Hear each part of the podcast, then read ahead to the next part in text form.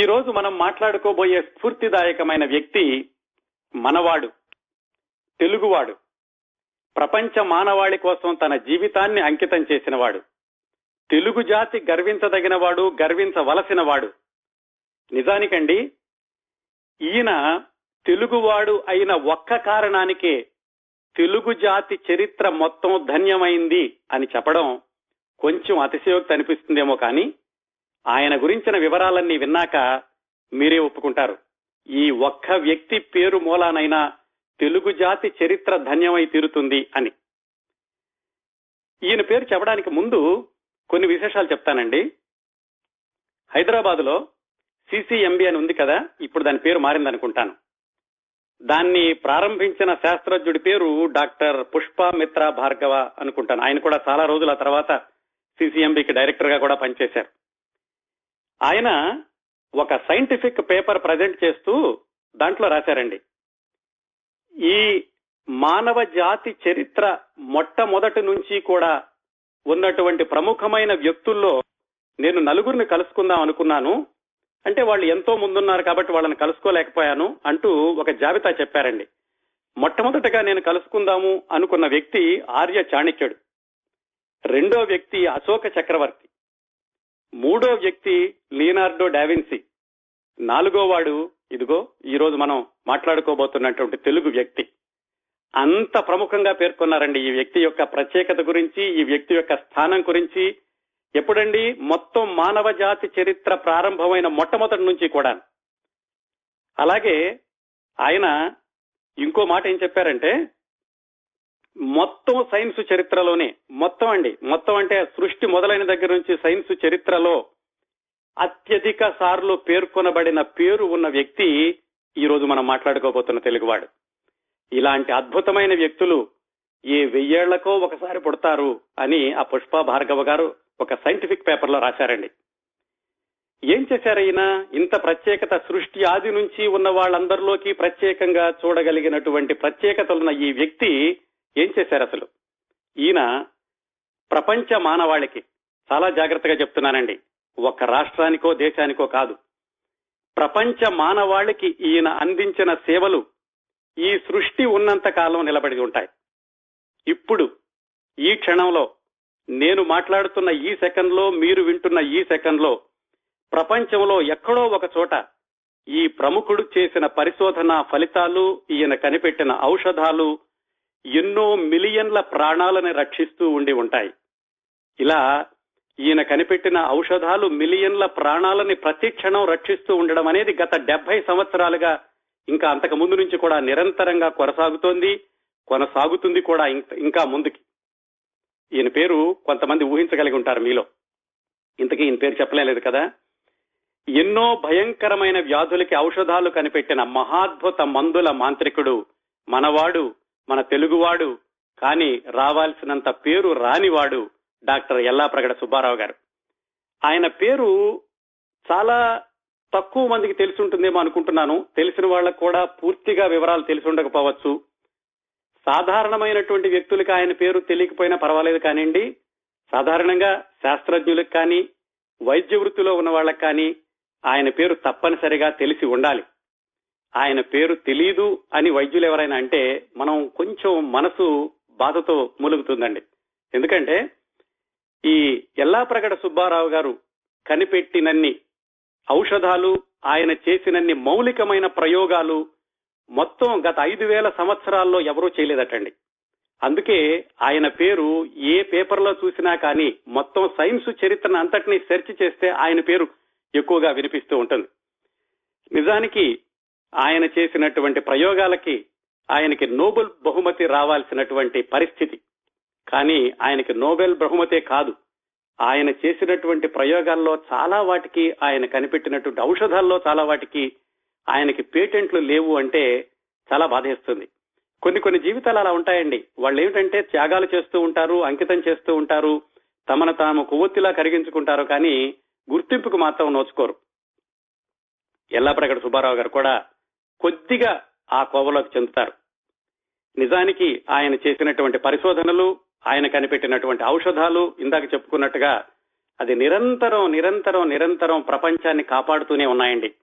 ఆయన గురించి ఒక అమెరికన్ శాస్త్రవేత్త రాస్తూ ఏమన్నారంటే, మీరు యల్లాప్రగడ సుబ్బారావు గారి గురించి బహుశా విని ఉండరు, కానీ ఆయన ఆ రోజు జీవించాడు కనుక మీరు ఈ రోజున ఆరోగ్యంగానూ జీవిస్తూ ఉండి ఉండవచ్చు.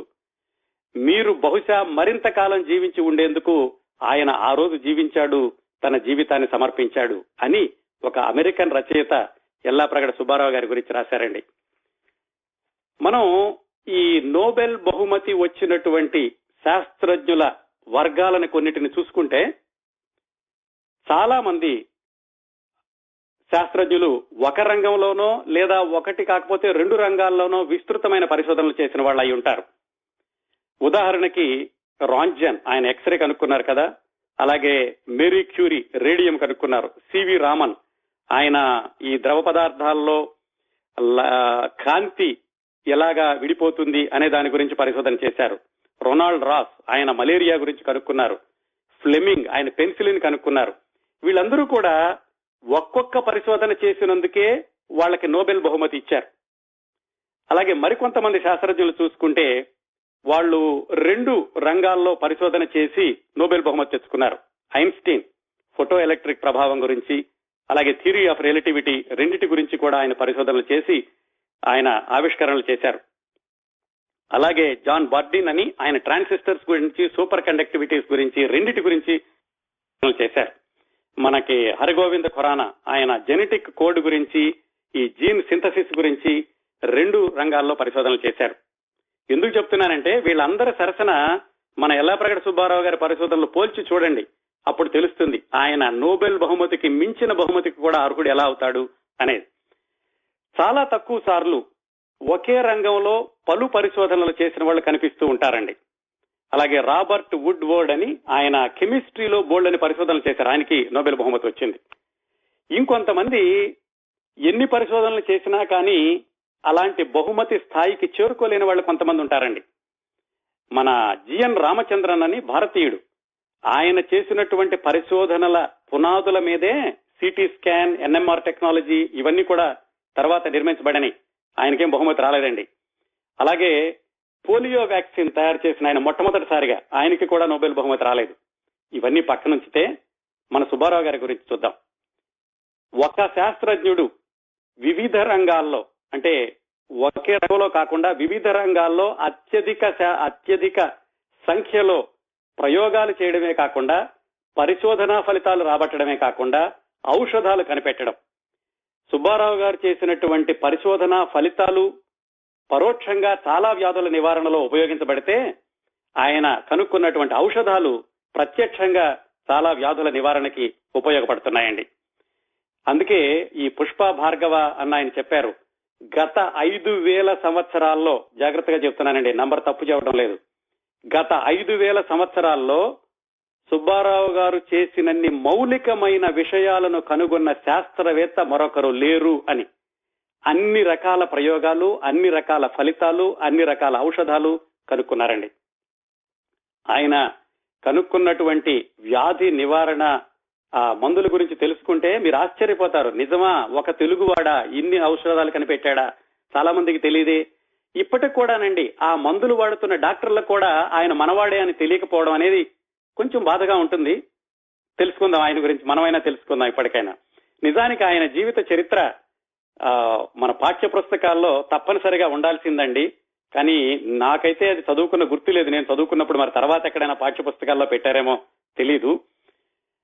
ఆయన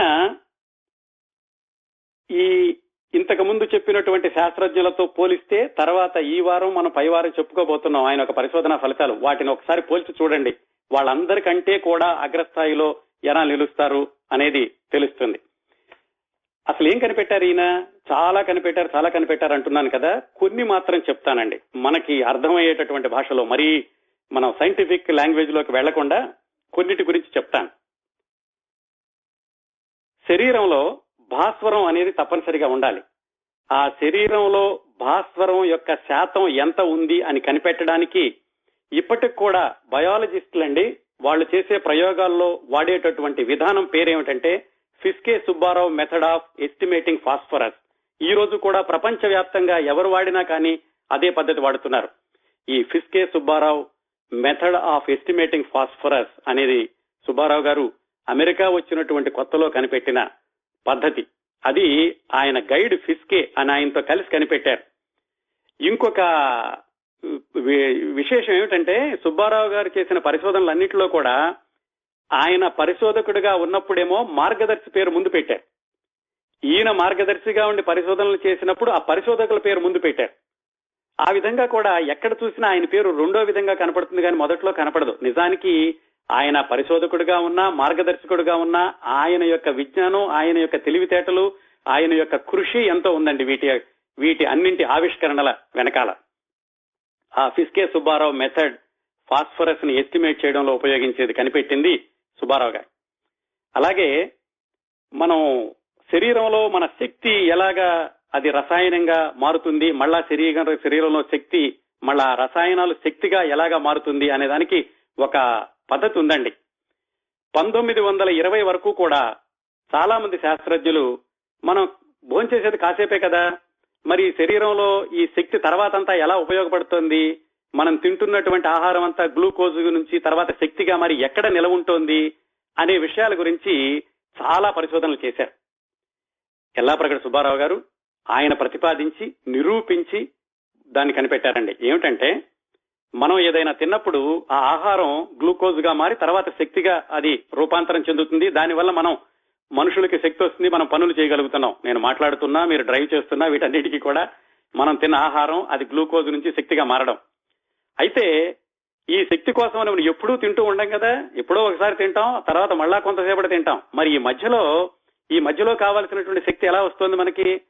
అది ఏమవుతుందంటే ఈ గ్లూకోజ్ అవసరమైనటువంటి శక్తిని వాడేశాక మిగతా శక్తి ఏటీపీ రూపంలో, ఏటీపీ అనేటటువంటి రసాయనిక పదార్థం రూపంలో అది నిల్వ చేయబడి ఉంటుంది.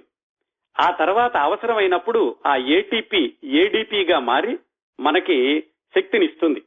ఈ విధానం అంతా కూడా ఇలా జరుగుతుంది అని కనిపెట్టిన మొట్టమొదటి శాస్త్రజ్ఞుడు డాక్టర్ ఎల్లాప్రగడ సుబ్బారావు గారు.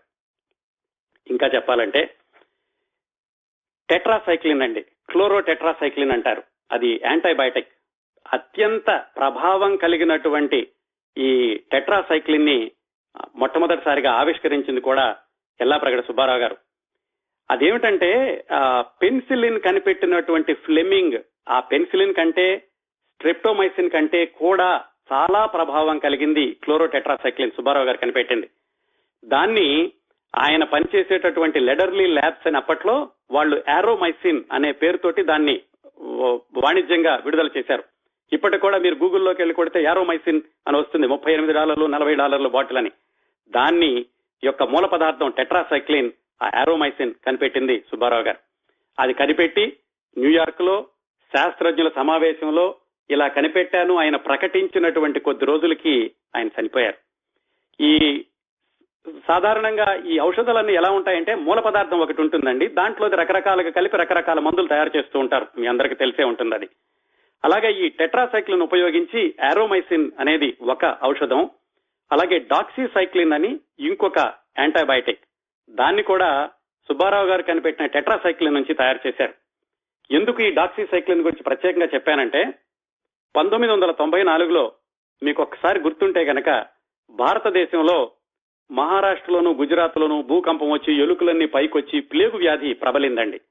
ఆ ప్లేగు వ్యాధి వచ్చినప్పుడు వాళ్ళు వాడినటువంటి మందు ఈ డాక్సీసైక్లిన్, సుబ్బారావు గారు కనిపెట్టిన టెట్రాసైక్లిన్ నుంచి తయారు చేసింది. ఆయన చనిపోయిన 50 సంవత్సరాలకి బహుశా మాతృదేశ రుణం ఇలా తీర్చుకున్నారేమో అని ఈ పుష్ప భార్గవ ఆయన సైంటిఫిక్ పేపర్ లో రాశారు. ఈ డాక్సీసైక్లిన్ నే అమెరికన్ సైనికులు ఇండోనేషియాలో వాటికి వెళ్ళినప్పుడు వాళ్ళకి వ్యాధి నిరోధకంగా ఈ డాక్సీసైక్లిన్ టాబ్లెట్స్ ఇచ్చి పంపించారండి. అలాగే ఇంకొక అద్భుతమైనటువంటి ఆవిష్కరణ ఆయన చేసింది ఏంటంటే ఫోలిక్ యాసిడ్. ఫోలిక్ యాసిడ్ అనేది చాలా శారీరక జీవక్రియల్లో చాలా అత్యంత ప్రధానమైన పాత్ర వహిస్తుందండి. ఒకటి రెండు చెప్పుకోవాలంటే అప్పుడే పుట్టినటువంటి పిల్లల్లో వెన్నుముక వ్యాధులు రాకుండా ఉండడానికి ముఖ్యంగా గర్భిణీ స్త్రీలకి ఈ ఫోలిక్ యాసిడ్ అనేది చాలా అవసరం. ఈ ఫోలిక్ యాసిడ్ అనేది లివర్ నుంచి తయారవుతుందని దాన్ని లివర్ నుంచి ప్రత్యేకం చేసి దాన్ని బయట ఎలా తయారు చేయొచ్చో కనిపెట్టిన శాస్త్రజ్ఞుడు మన తెలుగువాడు ఎల్లాప్రగడ సుబ్బారావు గారు. ఆయన 1945లో ఈ ఫోలిక్ యాసిడ్ ని కనిపెట్టారండి. ఒక్కసారి మళ్ళా చరిత్రకెళ్ళి చూసుకుంటేనండి, 1988లో అమెరికన్ ప్రభుత్వం ఒక చట్టం తెచ్చిందట. ఏమంటే ఈ మన పిండి కానీ అలాగే పాస్తా ఇలాంటివన్నీ మార్కెట్ లోకి విడుదల చేసేటప్పుడు వాటిలో తప్పనిసరిగా ఫోలిక్ ఎన్రిచ్డ్ అయి ఉండాలి అని అమెరికన్ గవర్నమెంట్ ఒక శాసనం చేసిందట.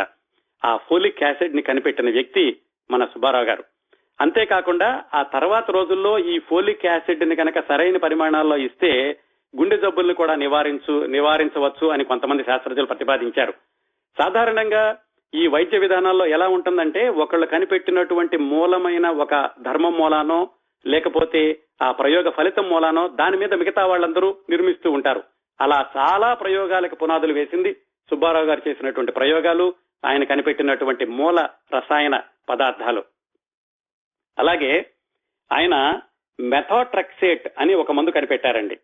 దాన్ని ఈ క్యాన్సర్ వచ్చినప్పుడు ఆ నొప్పి తగ్గించడానికి దాన్ని ఉపయోగిస్తారటండి. అలాగే మన కీమోథెరపీ ఉంది కదా, ఆ కీమోథెరపీకి పునాది వేసినటువంటి మందు ఆయన తయారు చేసిన మెథోట్రెక్సేట్ అనేది. ఆ తర్వాత దాన్ని కీళ్ల నొప్పులకి, సోరియాసిస్ కి, ఆస్తమా పేషెంట్లకి కూడా ఉపయోగించవచ్చు అని చెప్పారు. ఇంకా చెప్తానండి లిస్టు. హెట్రాజన్ అని ఆయన ఒక మందు కనిపెట్టారు. దాన్ని బోధకాలు నివారించడంలో ఉపయోగిస్తారు. నేను చాలా తక్కువ చెప్పానండి, మొత్తం లిస్టు మొత్తం చెప్పలేదు. ఇందాక మొట్టమొదట్లో చెప్పినట్టుగా గత 5000 సంవత్సరాల సైన్స్ చరిత్రని చూస్తే సుబ్బారావు గారి పేరు కనిపించినన్ని సార్లు ఇంకే శాస్త్రజ్ఞుడి పేరు కనిపించదు అని. ఇలా మానవాళి యొక్క ఎన్ని జబ్బులకి మందు కనిపెట్టారో చూడండి. ఒకసారి మళ్ళీ చదువుతాను. Malaria, plague, filaria, cancer, tuberculosis, అలాగే స్ప్రూ వ్యాధి. ముఖ్యంగా ఆ స్ప్రూ వ్యాధికి ఈయన జీవితానికి చాలా దగ్గర సంబంధం ఉంది, తర్వాత చెప్తానండి అది. ఎనీమియా, హార్ట్ డిసీజ్, సోరియాసిస్, కీళ్ల నొప్పులు, విటమిన్ B12, ఇంకొకటి మర్చిపోయాను మీకు చెప్పడం, విటమిన్ B12 మీ అందరికీ తెలిసే ఉంటుంది. విటమిన్ B12 అనేది మనకి కొంచెం మైక్రోగ్రాముల్లో అవసరం. ప్రతిరోజు ప్రతి మనిషి విటమిన్ B12 కావాలి. అది తక్కువైతే కనుక ఎక్కడో మనకి ఒళ్ళు నొప్పులు ఉన్నట్టుగా అనిపిస్తూ ఉంటుంది. ఆ విటమిన్ B12 ని మొట్టమొదటిసారిగా ఆవిష్కరించి కొన్ని పదార్థాల నుంచి తయారు చేసింది మన సుబ్బారావు గారు. కాకపోతే మీరు ఇంటర్నెట్ లో విటమిన్ B12 అని వెతికితే ఇంకో శాస్త్రజ్ఞుడి పేరు వస్తుంది, ఆయనకు నోబెల్ బహుమతి కూడా వచ్చింది అని ఉంటుంది. ఏం జరిగిందంటేనట, ఈయన మరణించడానికి ముందు ఈ విటమిన్ B12 అప్పటికే చాలా మందులు కనిపెట్టేశారు. ఈ విటమిన్ B12 ను కూడా కనిపెట్టి దాన్ని ఆయన ర్యాక్ లో చాలా రోజులు ఉంచారు. అది విటమిన్ B12 అని ఆయనకి తెలుసు, కానీ దాన్ని కొందరి మీద ప్రయోగించి నిజంగా ఇది విటమిన్ B12 అని రుజువు చేస్తే గాని ప్రపంచానికి చెప్పడానికి లేదు. ఆ ప్రయోగాలు చేసేటటువంటి క్రమంలో 4 నెలలు 5 నెలలు గడిచిపోయింది. ఈలోగా ఇంకో దేశంలో ఇంకో శాస్త్రజ్ఞుడు ఇదే విటమిన్ B12 అని ప్రపంచానికి చెప్పాడు, ఆయనకి నోబెల్ బహుమతి వచ్చింది. అది ఎంతవరకు నిజమో తెలియదు, కానీ సుబ్బారావు గారు చివరి రోజుల్లో చాలా బాధపడ్డారు. ఇలా తన ప్రయోగం తన దగ్గరే ఉండగా ప్రపంచంలో వేరే వాళ్ళు అది బయటకు తీసుకొచ్చారు అని అంటారు. అది ఎంతవరకు నిజమో తెలియదు, కానీ విటమిన్ B12 ని మొట్టమొదటిసారిగా కనిపెట్టింది కూడా మన ఎల్లాప్రగడ సుబ్బారావు గారు. చూడండి ఎన్ని వ్యాధులకి మందులు కనుక్కున్నారు. మరి ఇన్ని వ్యాధులకి మందులు కనుక్కున్నటువంటి వ్యక్తి చేసిన ప్రయోగాలు ప్రతి క్షణం నిరంతరం కొన్ని మిలియన్ల మంది ప్రాణాలను రక్షిస్తున్నాయంటే ఏమాత్రం అతిశయోక్తి లేదు కదండి. ఇప్పుడు చెప్పండి, ఒక్క సుబ్బారావు గారు తెలుగువాడైనందుకే తెలుగు జాతి గర్వించవచ్చో లేదో ఇప్పుడు మీరు చెప్పచ్చు.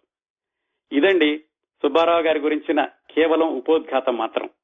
ఆయన జీవితం అడుగడుగు అణువణువు స్ఫూర్తిదాయకం. ప్రతి క్షణం కూడా. ఒకసారి ఇన్ని గొప్పతనం చూశాం కదా, ఆయన జీవితంలోకి వెళ్లి బాల్యం నుంచి కూడా లిస్తుంటే నిజమా ఈయన ఇలాంటి జీవితం ఆయన గడిపింది, ఇలాంటి జీవితంలో నుంచి వచ్చి ఇన్ని అద్భుతాలు చేశారా అనిపిస్తూ ఉంటుందండి. చాలా ఒకసారి రేఖామాత్రంగా చెప్తాను ఆయన గురించి, వివరాలు వాణిజ్య ప్రకటనల యొక్క వెళదాం, రేఖామాత్రంగా చెప్తాను. అతి నిరుపేద కుటుంబం, 2 సార్లు మెట్రికులేషన్ ఫెయిల్ అయ్యారు, అదే స్కూల్ ఫైనల్ ఫెయిల్ అయ్యారు. ఆ తర్వాత ఎలాగో పాస్ అయి చదువుకునేటప్పుడు కూడా ఆయనకి చదువు మీద ఆసక్తి లేక సన్యాసం స్వీకరిద్దాం అనుకుని రామకృష్ణ మఠం చుట్టూతా తిరిగారు. రామకృష్ణ మఠం వాళ్ళు వద్దు బాబు నువ్వు చదువుకుని ఏదైనా జనానికి సేవ చేయని వాళ్ళు చాలా వెనక పంపించారు. చాలా రోజులు వాళ్ళని బతిమాలి, సన్యాసం స్వీకరిస్తాను, నాకు జీవితం మీద ఆసక్తి లేదు, నాకు చదువుల మీద ఆసక్తి లేదు అని.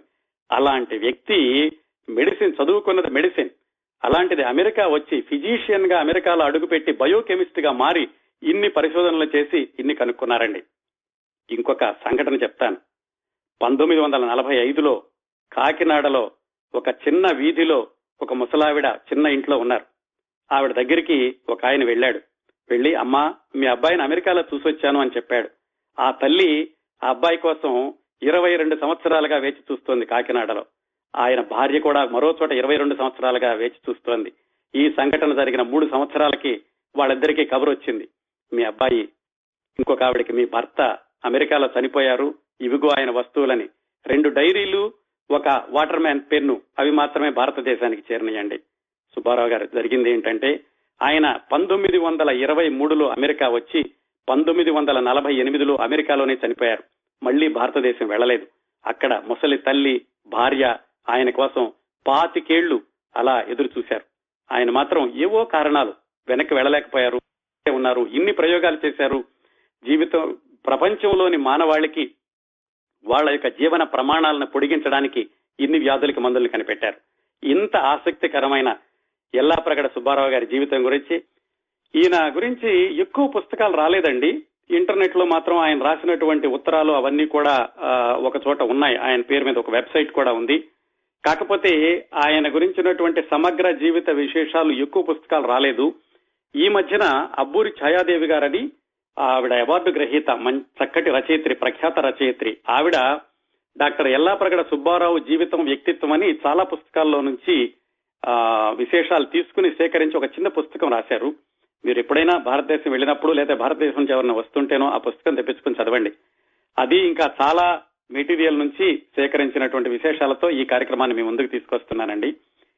కవన శర్మ గారని ఒక రచయిత ఈయన గురించి రాస్తూ ఒక చోట రాశారండి, ఎల్లాప్రగడ సుబ్బారావు గారిని అల్లూరి సీతారామరాజుతో పోల్చారు. ఎందుకంటే అల్లూరి సీతారామరాజు పాలకుల పీడ నుంచి జనాన్ని కాపాడడం కోసం విప్లవాగ్నికి తనొక సమితిని ఎలా అయ్యాడో, ఎల్లాప్రగడ సుబ్బారావు గారు రోగ పీడ నుంచి మానవాళిని కాపాడడం కోసం జ్ఞానాగ్నిలో తానొక సమిధై రగిలిపోయాడు అని రాశారు ఆయన గురించి.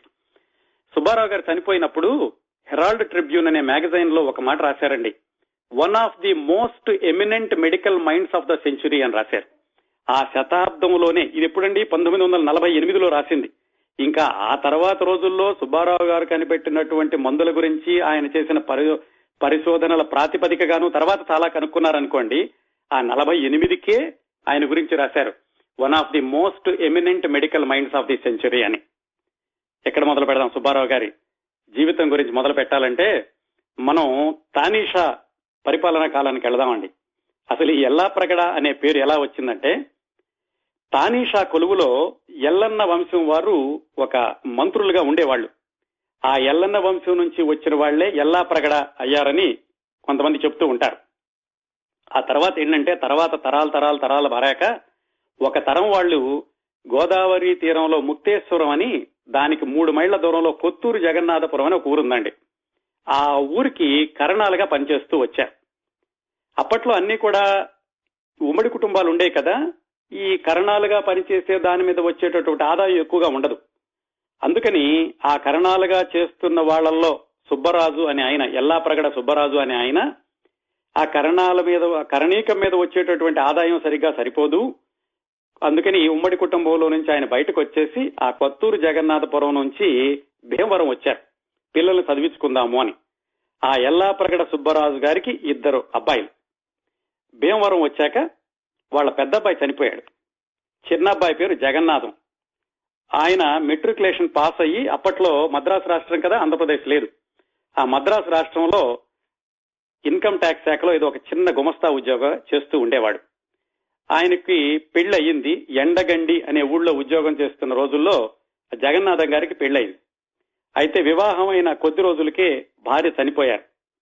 దాంతో ఆయన కొంచెం ఈ ఆధ్యాత్మిక వాదనలోకి వెళ్లి భాగవతాలు, రామాయణాలు చదువుకోవడం, ఇలాంటి దానిలోకి వెళ్లిపోయాడు. వాళ్ళ నాన్నగారు సుబ్బరాజు గారికి ఏమో, ఇదేమిటి పిల్లడేదో చదువుకుంటాడని చెప్పి అక్కడి నుంచి ఇక్కడికి తీసుకొచ్చేశాను, ఇలా విరక్తితో సన్యాసి అయిపోతాడేమో, మళ్ళా వివాహం చేద్దాము అని ప్రయత్నాలు మొదలు పెట్టారు.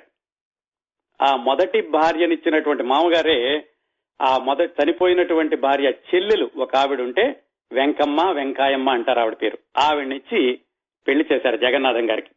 ఆ విధంగా జగన్నాథం గారు మళ్ళా మామూలు మనుషుల్లో పడ్డారు. ఆయన ఉద్యోగం చేస్తూ అక్కడ భీమవరంలో ఉంటూ ఉండేవాళ్ళు. తర్వాత కొన్ని రోజులకి నరసాపురం వెళ్లారు. ఆ జగన్నాథం గారికి వెంకమ్మ గారికి 5 పిల్లలండి. ఇంకో 2 పిల్లలు పుట్టి చనిపోయారు. ముందుగా వాళ్ళ లిస్టు చెప్పి ఆ తర్వాత సుబ్బారావు గారి దగ్గరికి వద్దాం. వాళ్ళ పెద్ద అబ్బాయి పేరు పురుషోత్తం. అతను 1888లో పుట్టాడు. ఆ తర్వాత ఒక అమ్మాయి 1891లో అన్నపూర్ణ అనే అమ్మాయి. ఆ మధ్యలో పుట్టినటువంటి వ్యక్తి జనవరి 12 1895 చరిత్రలో సువర్ణాక్షరాలతో లిఖించదగిన రోజు అంటే ఏమాత్రం అతిశయోక్తి లేదండి. ఆ రోజు పుట్టాడు ఎల్లాప్రగడ సుబ్బారావు గారు. ఈయనకి సుబ్బారావు అనే పేరెందుకు వచ్చిందంటే జగన్నాథం గారు వాళ్ళ నాన్నగారికి గుర్తుగా సుబ్బరాజు దానిలోంచి సుబ్బ అనే దాన్ని తీసుకుని రావు సాహెబ్ అని రాజ్ బహదూర్ అని అప్పట్లో బిరుదులుంటూ ఉండేవట. దాని నుంచి రావు అనేటటువంటి పదం వచ్చిందంటారు. ఆ విధంగా ఆ మధ్యలో పుట్టినటువంటి కుర్రాడికి సుబ్బారావు అని పేరు పెట్టారు. ఈయన తర్వాత 1900లో కృష్ణమూర్తి అనే అబ్బాయి, 1904లో సత్యనారాయణ అనే అబ్బాయి పుట్టారు. వీళ్ళు కాక ఇంకొక 2 పుట్టి చనిపోయారు. మొత్తానికి మన ఎల్లాప్రగడ సుబ్బారావు గారు 5 పిల్లల్లో మధ్యగా ఉన్నటువంటి సంతానం. ఒక అక్కయ్య, ఒక అన్నయ్య, 2 తమ్ముళ్ళు. ఈయన ఎలా ఉండేవాడంటే భీమవరంలో పుట్టారు. చిన్నప్పుడు చాలా పటిష్టంగా ఉండేవాడు, కానీ కాళ్లు మాత్రం బలహీనంగా ఉండేవి.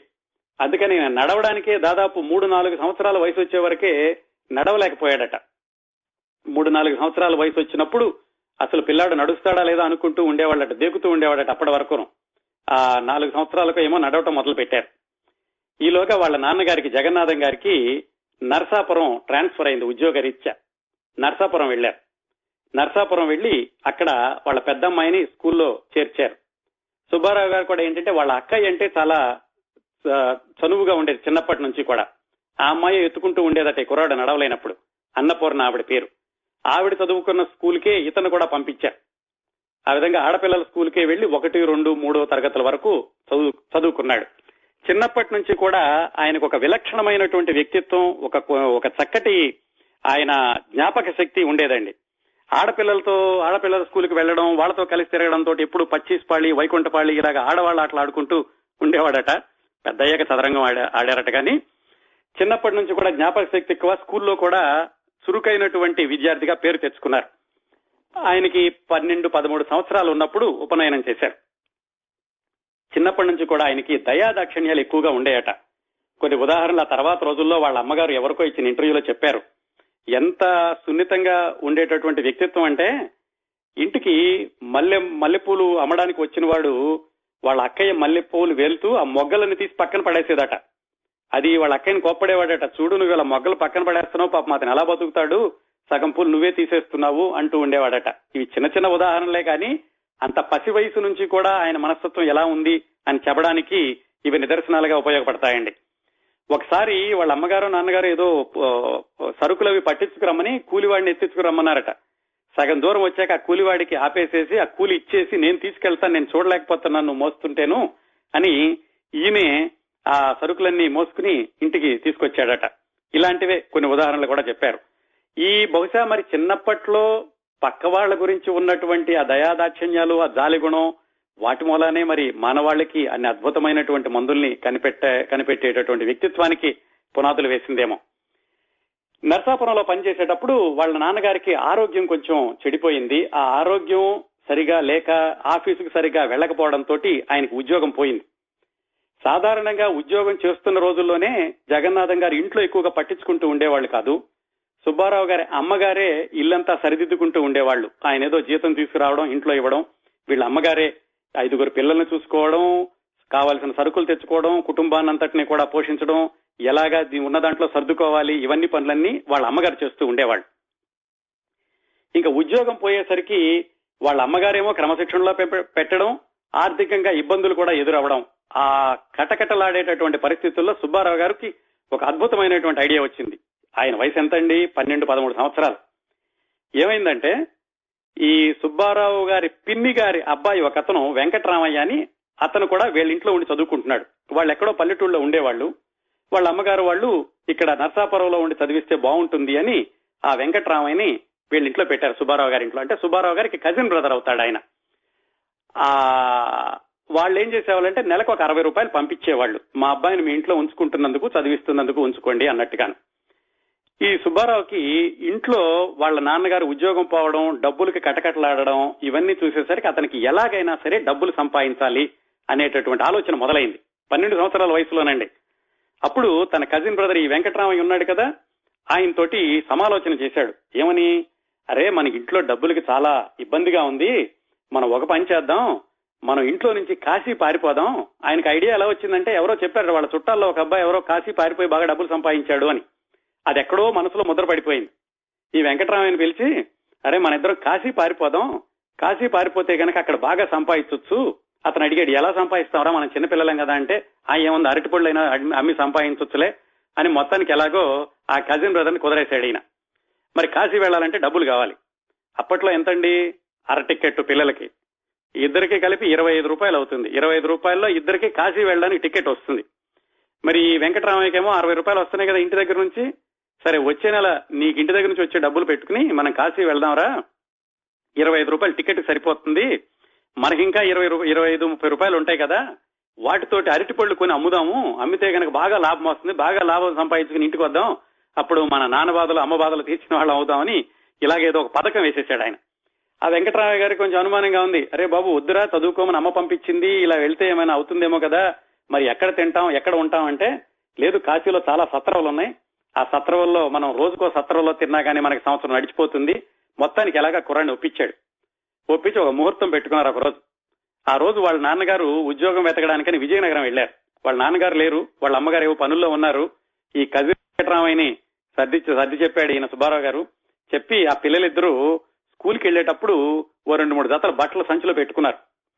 ఈ సుబ్బారావు గారు తమ్ముడు సత్యనారాయణ అని చూశాడు. చూసి, ఏంట్రా ఈ బట్టలు పెట్టుకుంటున్నారని అడిగాడు. అడిగే వాళ్ళు కోపడ్డారు, ఇదేంటి వెళ్లేటప్పుడు ఎక్కడికైనా అడుగుతున్నాడని అతను ఏదో ఇదిలించేశారు. ఆ కుర్రాడు కొంచెం కోపంగా ఉంది, ఏమిటో వీళ్ళిద్దరూ బట్టలు సంచిలో పెట్టుకుని వెళ్తున్నారు స్కూల్కి ఎందుకోనని. సరే మధ్యాహ్నం అయింది. సాధారణంగా మధ్యాహ్నం అవగానే ఇంటికి భోజనానికి రావాలి, కానీ భోజనానికి రాలేదు వీళ్ళు. వాళ్ళ అమ్మ కంగారు పడుతోంది, ఏమిటి పిల్లలిద్దరూ ఇలా వెళ్ళారు, మన పిల్లడు పర్వాలేదు, కనీసం పక్కాళ్ళ పిల్లడు ఉన్నాడు, చెల్లెలి గారు అబ్బాయి అతను కూడా వెళ్ళిపోయాడు అని ఆవిడ కంగారు పడుతుంటే ఈ చిన్న పిల్లడు సత్యనారాయణ నెమ్మదిగా చెప్పాడు, అమ్మా పొద్దున అన్నయ్యను ఆ పిన్నిగారి అన్నయ్య ఇద్దరు కలిసి సంచిలో బట్టలు పెట్టుకుని స్కూల్కి వెళ్లారు అని. ఆవిడ కంగారు పుట్టింది, ఏమైందో వీళ్ళు చిన్నపిల్లలు బట్టలు పెట్టుకుని వెళ్ళడం ఏంటి స్కూల్ నుంచి రాలేదని. ఆవిడ కంగారు పడుతూ ఆ నర్సాపురంలో బళ్ళు, అప్పట్లో ఈ బస్సులు ఈ రిక్షాలు ఇలాంటివి ఏమి లేవు కదండి, మామూలుగా ఎడ్ల బళ్ళో లేకపోతే ఈ గుర్ర బళ్ళో ఉండేవి. ఆ బళ్ళ స్టాండ్కి వెళ్ళింది ఆవిడ. వెళితే అక్కడ చెప్పారు, అవునండి ఇద్దరు పిల్లలు వచ్చారు మధ్యాహ్నం, వాళ్ళ చేతిలో 2 సంచులు ఉన్నాయి, వాళ్ళు బండి కట్టించుకుని పాలకొళ్ళు వెళ్లారు అని చెప్పారు. ఆవిడ కంగారు పడి ఎలాగైతే ఇంకో బండి కట్టించుకుని ఈ సుబ్బారావుతో ఉన్నటువంటి ఒక క్లాస్మేట్ ని పట్టుకుని ఆవిడ పాలకొళ్ళు వెళ్ళింది. పాలకొళ్ళు వెళ్లేసరికి వాళ్ళు ఏం చేశారు, ఆ పిల్లలిద్దరూ అక్కడ అటుకులు బెల్లం కొనుక్కుని వాళ్ళ అన్న డబ్బులతోటి మారుటేరు వెళ్లారు ఇంకో బండికి. ఈవిడ అక్కడికి వెళ్లేసరికి వాళ్ళు చెప్పారు, లేరండి మీ పిల్లలిద్దరూ మారుటేరు వెళ్లారు అని. ఆవిడ మళ్ళీ మారుటూరు వెళ్ళింది ఆ బండిలోనే. అక్కడికి వెళ్లేసరికి ఏం చెప్పారు, ఇద్దరు పిల్లలు వచ్చారండి, వీళ్ళిద్దరూ బోట్ ఎక్కి నిడదవోలు వెళ్తున్నారు, నిడదవోల్లో రైలు పట్టుకుని వాళ్ళు కాశీ వెళ్తారట అని అక్కడ విన్నవాళ్ళు ఎవరో చెప్పారు. ఆవిడికి కంగారు పడేది, అప్పటికే 3 ఊళ్ళు తిరిగింది. సరే అక్కడుండి తనతో వచ్చిన పిల్లడికి ఇంకో కుర్రాడిని సైకిల్ ఇచ్చి, అరే అబ్బాయి మీరు ఈ కాలువ కట్టేమంటే వెళ్ళి ఆ బోట్ లో వెళుతున్నారు కదా, ఎక్కడో పట్టుకుని వాళ్ళిద్దరు వెనక్కి తీసుకురండి అని పంపించింది. సరే వాళ్ళిద్దరూ పాపం సైకిల్ వెళ్లారు, ముందు వెళ్లేలాగో ఆ బోటును పట్టుకున్నారు. ఆ బోటు వెళుతుంటే వీళ్ళు కాలువగట్టు నుంచి అరిచారు, ఏమండి ఇద్దరు పిల్లలు ఉన్నారా మీ దగ్గర అంటే వాళ్ళు చెప్పారు, ఉన్నారండి ఇద్దరు పిల్లలు, బెల్లం అటుకులు తెచ్చుకున్నారు, శుభ్రంగా తిని నిద్రపోతున్నారు అని. రాత్రి 8:30, 9 అయింది ఆ టైంకి. అప్పటికి ఎట్లాగైతే బోట్ ఆపించి ఆ పిల్లలిద్దరిని పట్టుకుని వాళ్ళు, ఏంట్రా ఈ పని చేశారంటే వాళ్ళు బెదిరిపోయారు, తెలియదులే అమ్మ వాళ్ళకి అనుకున్నారు వాళ్ళు. హాయిగా ఆ బోట్లో కబుర్లు చెప్పుకుంటూ అక్కడికి వెళ్ళి కొంచెం ట్యూషన్లు కూడా చెబుతారా, పిల్లలకి బాగా డబ్బులు వస్తాయని ఏవో వ్యవహారాలు వేసుకుంటున్నారు వాళ్ళు. సరే ఆ బోట్ ఆపి ఆ పిల్లలిద్దరిని బయటకు దించి ఆ తిరుగు వచ్చేటటువంటి బోట్ లో మళ్ళా వాళ్ళని కూర్చోబెట్టి తిరిగి వస్తుంటే ఈయనకి భయం పట్టుకుంది, పిల్లడు కదా సుబ్బారావు, ఆయనకి భయం పట్టుకుని ఇంటికి వెళితే అమ్మ కొడుతుంది, ఆవిడ అసలే చాలా క్రమశిక్షణతో ఉండే మనిషి, ఇలాంటి పని చేశానంటే నన్ను బతకనివ్వదు అనుకుని ఆయన అక్కడి నుంచి కాలువలో దూకేయడానికి ప్రయత్నించాట. ఆ వెళ్లిన వాళ్ళు అప్రమత్తంగా ఉండి ఆయన పట్టుకుని గవాళ్ళు ఇద్దరిని నొక్కి పట్టి కదలకుండా చేసి మొత్తానికి ఎలాగైతే మళ్ళా వెనక మారుటేరు తీసుకొచ్చారు. వాళ్ళ అమ్మ మరి సహజంగానే ఆ కోపంతో ఆవిడేమో 4 దెబ్బలేసింది. అక్కడ నుంచి ఇంటికి తీసుకెళ్ళింది. చెప్పింది, అరే అబ్బాయి నువ్వు వెళితే వెళ్ళావు, చెల్లెలు గారు అబ్బాయిని కూడా తీసుకెళ్లావు, ఆ అబ్బాయి ఏమో మన ఇంట్లో పాపం చదువుకోమని పంపించారు, ఇలాంత పని చేస్తావా అని కోపడ్డారు. అమ్మ కళ్ళల్లో కన్నీళ్లు చూశాక ఆయన అనుకున్నారట, ఇంకెప్పుడు ఇలాంటి పిచ్చి పనులు చేయకూడదు, ఇలాగ ఇళ్లు వదిలి వెళ్ళడం ఇలాంటి పనులు చేయకూడదు అని అనుకున్నారట. మొత్తానికి ఎలాగైతే వెనక్కి తీసుకెళ్లింది ఇంటికి ఆవిడ. అంత సాహసం చేశారండి. అంతేకాకుండా ఆ రోజుల్లోనే ఒకసారి ఏమైందంటే, ఈయన వెంకటరామ వీళ్ళిద్దరూ కలిసి నరసాపురంలో కాలువ దగ్గరికి వెళ్లారట. కాలువలో నీళ్లు లేవు, ఇంకా వంతెన లేదు, వాళ్ళు ఏదో కట్టగట్టి ఏదో చేస్తున్నారు. ఆ నీళ్లు ఎండిపోయి చిన్న చిన్న గుంటల్లాగా ఉన్నాయట. ఆ గుంటల్లాగా ఉన్న నీళ్లలోనే, అంటే చిన్నపిల్లలు కదా వీళ్ళు, అప్పటికి దిగితే మునిగిపోతారు, ఆ ఆ గుంటల్లో ఇద్దరు మునిగిపోయారట. పక్కన ఉన్న వాళ్ళు ఎవరో చూసి వీళ్ళని పైకి లాగారు. ఆ విధంగా ఇంకొక గణం తప్పింది. ఇవండి చిన్నతలంలో ఆయన చేసిన పనులు. మొత్తానికి ఎలాగైతే ఇవన్నీ అయిపోయి ఆయన హై స్కూల్ చదువు వరకు వెళ్ళింది. ఒక మాదిరిగా చదువుతూ ఉండేవాడు, విపరీతమైనటువంటి ఆసక్తి ఏమీ కాదు, తెలివితేటలు ఉన్నాయి కానీ చదువు మీద పెద్దగా శ్రద్ధ ఉండేది కాదట. ఇలా ఉంటూ ఉండగా వాళ్ళ నాన్నగారికి ఉద్యోగం పోవడమే కాకుండా బెరిబెరి అని ఆ వ్యాధి వచ్చింది. దాంతో ఈ వెంకమ్మ గారు ఇంకక్కడ ఉద్యోగం లేకుండా నరసాపురంలో ఉండలేక మూడేకూరులో బాలమ్మ అని ఇంకొక చెల్లెలు ఉంది, ఎవరు ఆ వెంకటరామయ్య గారి తల్లి కాకుండా ఇంకొక ఆవిడ, ఆ చెల్లెలు ఇంటికి వచ్చి అక్కడ భర్తతోటి పిల్లలతోటి వెంకమ్మ గారు ఉన్నారు. అక్కడే మన సుబ్బారావు గారు మెట్రికులేషన్ వరకు చదివారు. మెట్రికులేషన్ లో తప్పారు మొట్టమొదటిసారి. చెప్పాను కదా ఆయనకి తెలివితేటలు ఉన్నాయి కానీ చదువు మీద ఎక్కువ శ్రద్ధ ఉండేది కాదు. మెట్రికులేషన్ తప్పడం తోటి వాళ్ళ అమ్మగారు ఏం చేశారంటే, ఆయన్ని వాళ్ళ అన్నయ్య పురుషోత్తం అని, ఆయన అప్పటికి రాజమండ్రిలో పనిచేస్తున్నారు, సరే వాళ్ళ అన్నయ్య దగ్గరికి పంపిస్తే కనుక కొంచెం ఆయన బాగుపడతాడు, అక్కడుండి చదువుకుంటాడు అని మొట్టమొదటిసారిగా మెట్రిక్ తప్పిన ఎల్లాప్రగడ సుబ్బారావు గారిని వాళ్ళ అమ్మగారు రాజమండ్రి పంపించారు. వాళ్ళ అన్నయ్య గారు ఏమిటంటే, రాజమండ్రిలో ఆయనది ఒక చాలా ఆసక్తికరమైనటువంటి జీవితం అండి. ఆయన రాజమండ్రిలో టీచర్ గా ఉద్యోగం చేస్తున్నారు కానీ ఆయనకి చాలా దేశభక్తి, అలాగే పెద్దలంటే ఆ పెద్దలు ప్రారంభించినటువంటి ఆ జాతీయ ఉద్యమాల్లో పాల్గొనడం, ఇలాంటి వాటిల్లో ఉంటూ ఉండేవాడు ఆయన. ఆయన దగ్గరికి మన సుబ్బారావు గారు చేరుకున్నారు. సుబ్బారావు గారి అన్నయ్య గారు పురుషోత్తం ఆయన పేరు. ఈ సంఘటన జరిగేసరికి, అంటే ఎల్లాప్రగడ సుబ్బారావు గారు మెట్రిక్ తప్పేసరికి ఈ పురుషోత్తం గారు రాజమండ్రిలో ఉద్యోగం చేస్తున్నారు. ఆయనది కూడా చాలా ఆసక్తికరమైనటువంటి నేపథ్యం. ఆయన కాలేజీలో చదువుకునేటప్పుడు, అంటే సుబ్బారావు గారు అన్నయ్య పురుషోత్తం గారు, ఆయన ఈ స్వాతంత్ర్యోద్యమానికి, వందే మాతరం ఉద్యమానికి బాగా ప్రభావితుడయ్యాడు. అయ్యి కాలేజీలో చదివేటప్పుడే ఆయన ఉద్యమంలో చేరి వందే మాతరం గీతం పాడుతూ జాతీయ జెండాను ఎగరేసేసరికి ఆయన కాలేజీ నుంచి పంపించేశారు. అప్పుడు పురుషోత్తం గారు అలహాబాద్ వెళ్లి అక్కడ ఎంఏ ఎల్ఎల్బి డిగ్రీలు చదివి అక్కడి నుంచి వెనక్కి వచ్చారు. వెనక్కి వచ్చి ఉద్యోగం చేయాలి కదా, కానీ ఈ తెల్లవాళ్ల దగ్గర ఉద్యోగం చేయడం ఏమిటి అనేటటువంటి పట్టుదలతో ఆయన ప్రభుత్వ ఉద్యోగం తీసుకోకుండా వీరేశలింగం పంతులు గారు పెట్టినటువంటి ఒక స్కూల్లో టీచర్ గా చేరారు. ఆ వీరేశలింగం గారు పెట్టినటువంటి స్కూల్ రాజమండ్రిలో. ఆ విధంగా ఇప్పుడు మనం మాట్లాడుకునేటటువంటి సమయానికి పురుషోత్తం గారు రాజమండ్రిలో వీరేశలింగం గారి స్కూల్లో ఉద్యోగం చేస్తున్నారు. వెంకమ్మ గారికి ఇలా సుబ్బారావు గారు మెట్రిక్ తప్పగానే పెద్ద అబ్బాయి దగ్గరుండి చదివిస్తే వీడు కొంచెం బాగా చదువుకుంటాడని రాజమండ్రి పంపించారు. సుబ్బారావు గారు వాళ్ళ అన్నయ్య గారి దగ్గరుండి మళ్ళా మెట్రిక్ రాయడానికి రాజమండ్రి వెళ్లారు. అయితే ఆ రోజుల్లో రాజమండ్రి ఎలా ఉండేదంటే, ఈ స్వాతంత్ర్యోద్యమ భావాలు, అలాగే సంస్కరణ ఉద్యమాలు, వీటన్నిటికీ కూడా కేంద్ర బిందువుగా ఉండేది. వీరేశలింగం పంతులు గారితో పాటుగా చిలకమర్తి లక్ష్మీనరసింహం గారని చక్కటి రచయిత, గయోపాఖ్యానం లాంటి నాటకాలు రాశారు. ఆయన కూడా రాజమండ్రిలో పనిచేస్తూ ఉండేవాళ్లు. ఇటు సుబ్బారావు గారు అన్నయ్య పురుషోత్తం గారికి మరి ఆ కార్యక్రమాలు, ఆ ఉద్యమాల్లో తిరగడం బాగా అలవాటు కదా. అన్నయ్య గారింట్లో ఉన్న సుబ్బారావు గారు కూడా వాటి ప్రభావాన్ని నుంచి తప్పించుకోలేకపోయారు. అన్నయ్య గారితో పాటుగా ఆయన కూడా ఈ ఉద్యమాల వైపు ఆకర్షితుడవడం, ఈ సమావేశాలకు వెళ్లడం, ఈ సంఘ సంస్కరణ కార్యక్రమాల్లో పాల్గొనడం, వీటన్నిటితోటి ఆయన రెండోసారి కూడా మెట్రిక్ తప్పారు. ఇప్పుడు మహాద్భుత మందుల మాంత్రికుడు అని ప్రపంచంలో మిలియన్ల ప్రజల ప్రాణాలని ప్రతిక్షణం కాపాడుతున్న అనేక మందుల సృష్టికర్త డాక్టర్ ఎల్లాప్రగడ సుబ్బారావు గారు రెండోసారి మెట్రిక్ తప్పారు ఆ రోజుల్లో. అయితే వాళ్ళ అన్నయ్యకి ఏమనిపించిందంటే, ఎట్లాగైనా సరే వీడిని మెట్రిక్ పాస్ చేయించాలని మళ్ళా రాయమన్నారు. సుబ్బారావు గారు ఏమన్నారంటే, లేదురా అన్నయ్య నాకు చదువు రాదు, నేను చదువు మానేస్తాను, మానేసి ఏం చేస్తావని అడిగారు. మానేసి ఇంటికి వెళ్ళిపోతాను, అమ్మ దగ్గరుండి ఏదో ఒక పని చేసుకుంటానన్నారు. చూడండి, జీవితం ఎంత చిత్ర విచిత్రంగా మలుపులు తిరుగుతుందో, బాల్యంలో జరిగినటువంటి కొన్ని సంఘటనల్ని ఆ తర్వాత జీవితంలో వాళ్ళు పైకొచ్చాక పోల్చి చూసుకుంటే ఎంత ఆసక్తికరంగా, ఒక్కొక్కసారి ఎంత స్ఫూర్తిదాయకంగా ఉంటుందో చూడండి.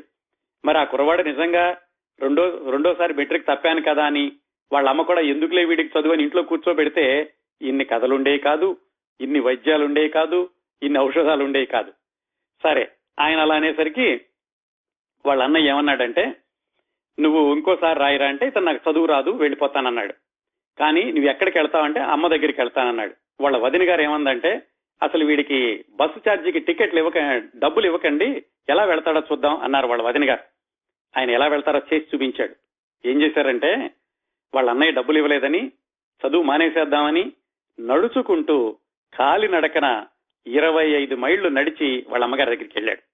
వెళ్లేసరికి మరి ఆ వయసులో కాళ్ళు బొబ్బలెక్కిపోయిన ఇంటికి వెళ్లేసరికి ఎండలో నడుచుకుంటూ వెళ్లేసరికి ఆవిడ కుర్రాడిని చూసి ఒకవైపు బాధ, ఇంకొక వైపు ఏమిటి అని అడిగితే జరిగిన కథంతా చెప్పాడు. రెండోసారి మెట్రిక్ తప్పాను, నాకు ఇంకా చదువు రాదు, ఇక్కడ ఏదో పని చేసుకుంటానని. కానీ వాళ్ళ అమ్మగారు అంత తేలిగ్గా వదిలిపెట్టే మనిషి కాదు. చదువు విలువ ఆవిడికి తెలుసు, అందుకే పెద్ద కొడుకుని చదివించింది.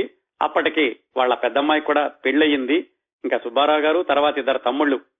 ఆవిడికి ఎలాగైనా సరే ఇతనికి చదువు చెప్పించాలి అని. ఇంకొక గుణం ఏం చూసిందంటే ఈ సుబ్బారావు గారిలో, ఇతనికి పట్టుదల ఉంది. పట్టుదల ఉండబట్టే కదా రాజమండ్రి నుంచి నడుచుకుంటూ వచ్చాడు.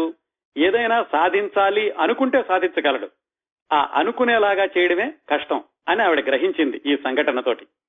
దాంతో ఎలాగైనా సరే ఇతన్ని చదువు ఆపకూడదు అని.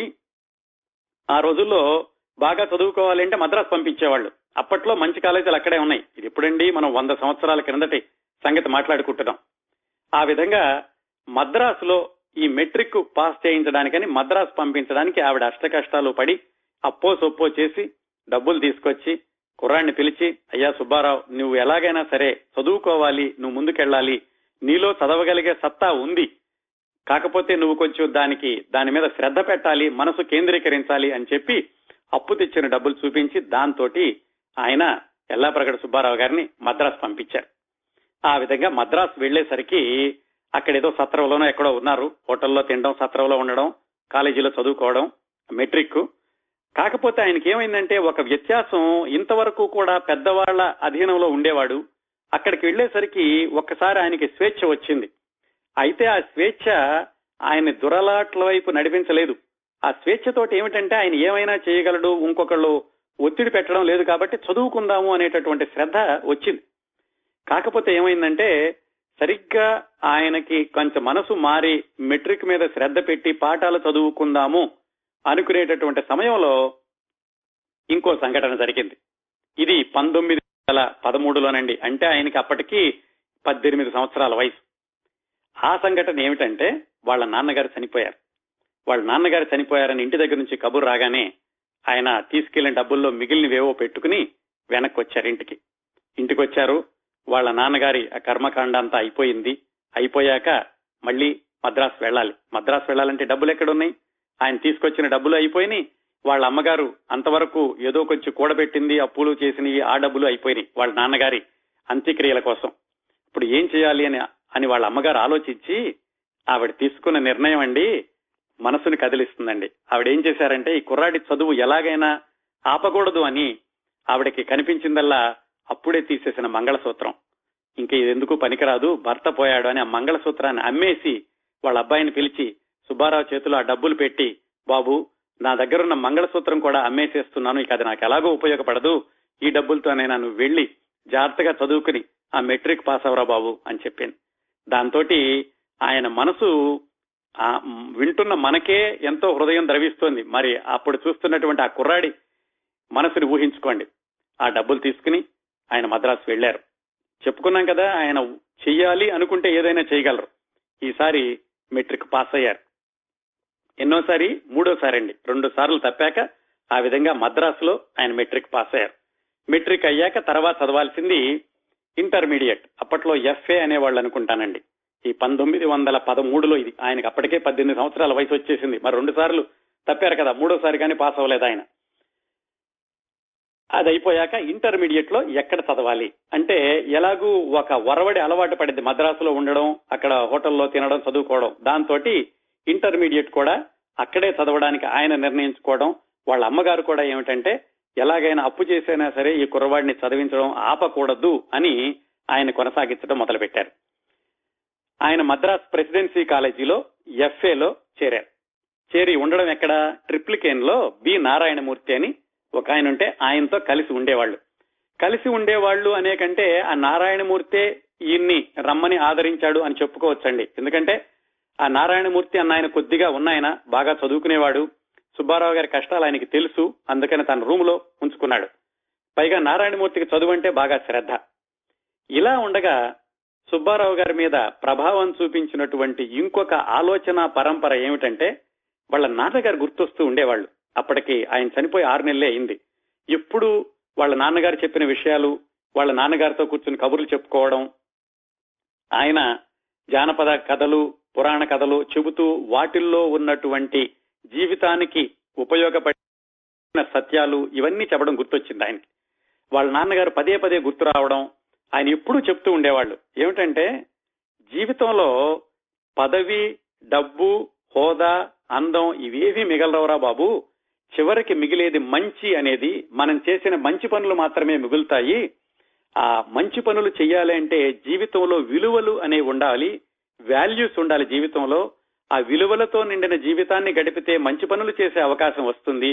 ఆ మంచి పనులే మనం పోయా కూడా మిగులుతాయి అని వాళ్ళ నాన్నగారు చెప్పిన మాట పదే పదే ఆయనకు గుర్తొచ్చేది. ఆ నాన్నగారి జ్ఞాపకాలతోటి ఈయనకి చదువు మీద అంతగా కేంద్రీకరించడానికి మనసు వెళ్లలేదు. దాంతో ఆయన ఏం చేశారంటే నాన్నగారి జ్ఞాపకాల నుంచి తట్టుకోవడానికని అక్కడ రామకృష్ణ మఠం ఒకటి ఉంటే రోజు అక్కడికి వెళ్లడం మొదలు పెట్టారు. ఆ రామకృష్ణ మఠం వీళ్ళున్న ట్రిప్లికేన్ నుంచి మైలాపూర్ దాదాపుగా 3 మైళ్ళు. రోజు పొద్దున్నే సాయంకాలం స్కూల్కి వెళ్ళడానికి ముందు, స్కూల్ అయిపోయాక అక్కడికి వెళ్లడం, అక్కడికి వెళ్లి అక్కడ గురువుల్ని కలుసుకోవడం, వాళ్ళు ఇచ్చిన సలహాలను బట్టి ఉపనిషత్తులు, భగవద్గీత, బైబిల్, ఖురాన్ అన్ని చదవడం, అక్కడే యోగా నేర్చుకోవడం, జ్యోతిష్ శాస్త్రం మీద ఆసక్తి పెంపొందించుకోవడం ఇవన్నీ చేశాడు. ఇవన్నీ ఎప్పుడు ఆయన రోజు ఉదయం సాయంకాలం వెళుతూ ఆ విధంగా ఇంటర్మీడియట్ చదువుతున్న 2 సంవత్సరాలు కూడా ఆయన ఇట్లా ఒకవైపు వీళ్ళ కాలేజీ, రామకృష్ణ మఠానికి వెళ్లడం, ఇంకోవైపు కాలేజీకి వెళ్లడం. ఆ కాలేజీ మీద ఎక్కువగా కేంద్రీకరించేవాడు కాదు, ఎందుకంటే ఆలోచనలన్నీ ఇటువైపు ఉన్నాయి. రామకృష్ణ మఠానికి వెళ్లి ఏమైనా సరే జీవితంలో ఇంకా మనకేదో పెద్ద పదవి, డబ్బులు ఇలాంటివి వద్దు, ఇలా వీళ్లతో కలిసిపోయి వీళ్లతో సన్యాసం లాంటిది స్వీకరిస్తే బాగుంటుంది, ఆధ్యాత్మిక వాదంలోకి వెళ్ళాలి అనేటటువంటి ఆలోచనల్లో ఉన్నాడు. ఆ ఆలోచనలో మొత్తానికి 2 సంవత్సరాలు ఎలాగైతే ఇంటర్మీడియట్ పూర్తి చేశారు. అది కూడా ఎందుకు, ఆ పక్కలో ఉన్నటువంటి రూమ్ మేట్ అయినటువంటి నారాయణమూర్తి గారు ఆయన ఎక్కువగా చదువుకుంటూ ఉండేవాడు. చదవకపోతే ఆయన ఊరుకునేవాడు కాదు. ఆయన ప్రోద్బలంతో ఎలాగైనా అమ్మగారు ఇంటి దగ్గర నుంచి డబ్బులు పంపిస్తున్నారన్న ఆలోచన కొద్దిగా ఉండడంతో ఒకవైపు ఆధ్యాత్మిక వాదం వైపు వెళుతున్నా కానీ ఇంటర్మీడియట్ పూర్తి చేశారు. బ్రహ్మాండమైన మార్కులు ఏం రాలేదండి, లెక్కల్లో బాగా వచ్చినాయి, ఫిజిక్స్, కెమిస్ట్రీలో మాత్రం బొటాబొటీగా పాస్ అవ్వడానికి సరిపడా మార్కులు మాత్రం వచ్చినాయి. అది అయిపోయాక ఆయన రామకృష్ణ మఠానికి వెళ్ళి, ఏమండి నేను సన్యాసం స్వీకరిస్తాను, నాకు సన్యాసం ఇప్పించండి, నాకు చదువుల మీద ఇంకా ఆసక్తి లేదు అన్నారు. మళ్ళా ఒకసారి అండి, ఇప్పుడు సుబ్బారావు గారి గురించి మనం ఇంతగా మాట్లాడుకుంటున్నప్పుడు వెనక్కి వెళ్ళి ఒకసారి బాల్యంలో ఇన్ని సంఘటనలు జరిగినాయి అంటే చాలా ఆశ్చర్యంగా ఉంటుంది. ఏది, ఒకసారి అసలు మెట్రిక్ అయ్యాక నాకు చదువు రాదు మానేస్తాను అనుకోవడం, ఇంటర్మీడియట్ అయిపోయాక సన్యాసం స్వీకరిద్దాం అనుకోవడం.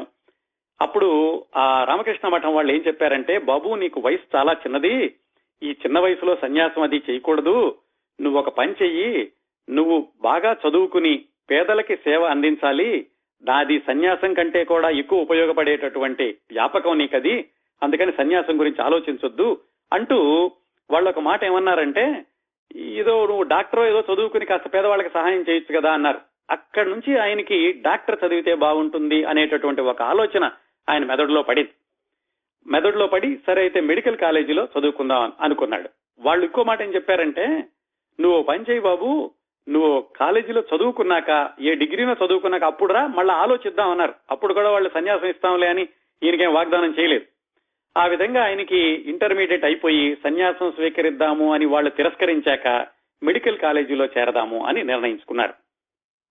మరి డబ్బులు కావాలి కదా, వాళ్ళ అమ్మగారే మళ్ళీ వాళ్ళ అమ్మగారికి చెప్పారు, ఇలా మెడికల్ స్కూల్లో చేరదామని ఉంది, నాకు డాక్టర్ అవుదామని ఉంది అంటే ఆవిడ ఏమిటంటే మరి లెక్కల్లో మార్కులు బాగా వచ్చినాయి కదరా, బిఏ ఏదో చదవచ్చు కదా అన్నారు. అప్పట్లో ఈ లెక్కలు, ఫిజిక్స్, కెమిస్ట్రీ వీటిని కూడా బిఏ అనేవాళ్ళండి, బిఎస్సీ అనేవాళ్ళు కాదనుకుంటాను.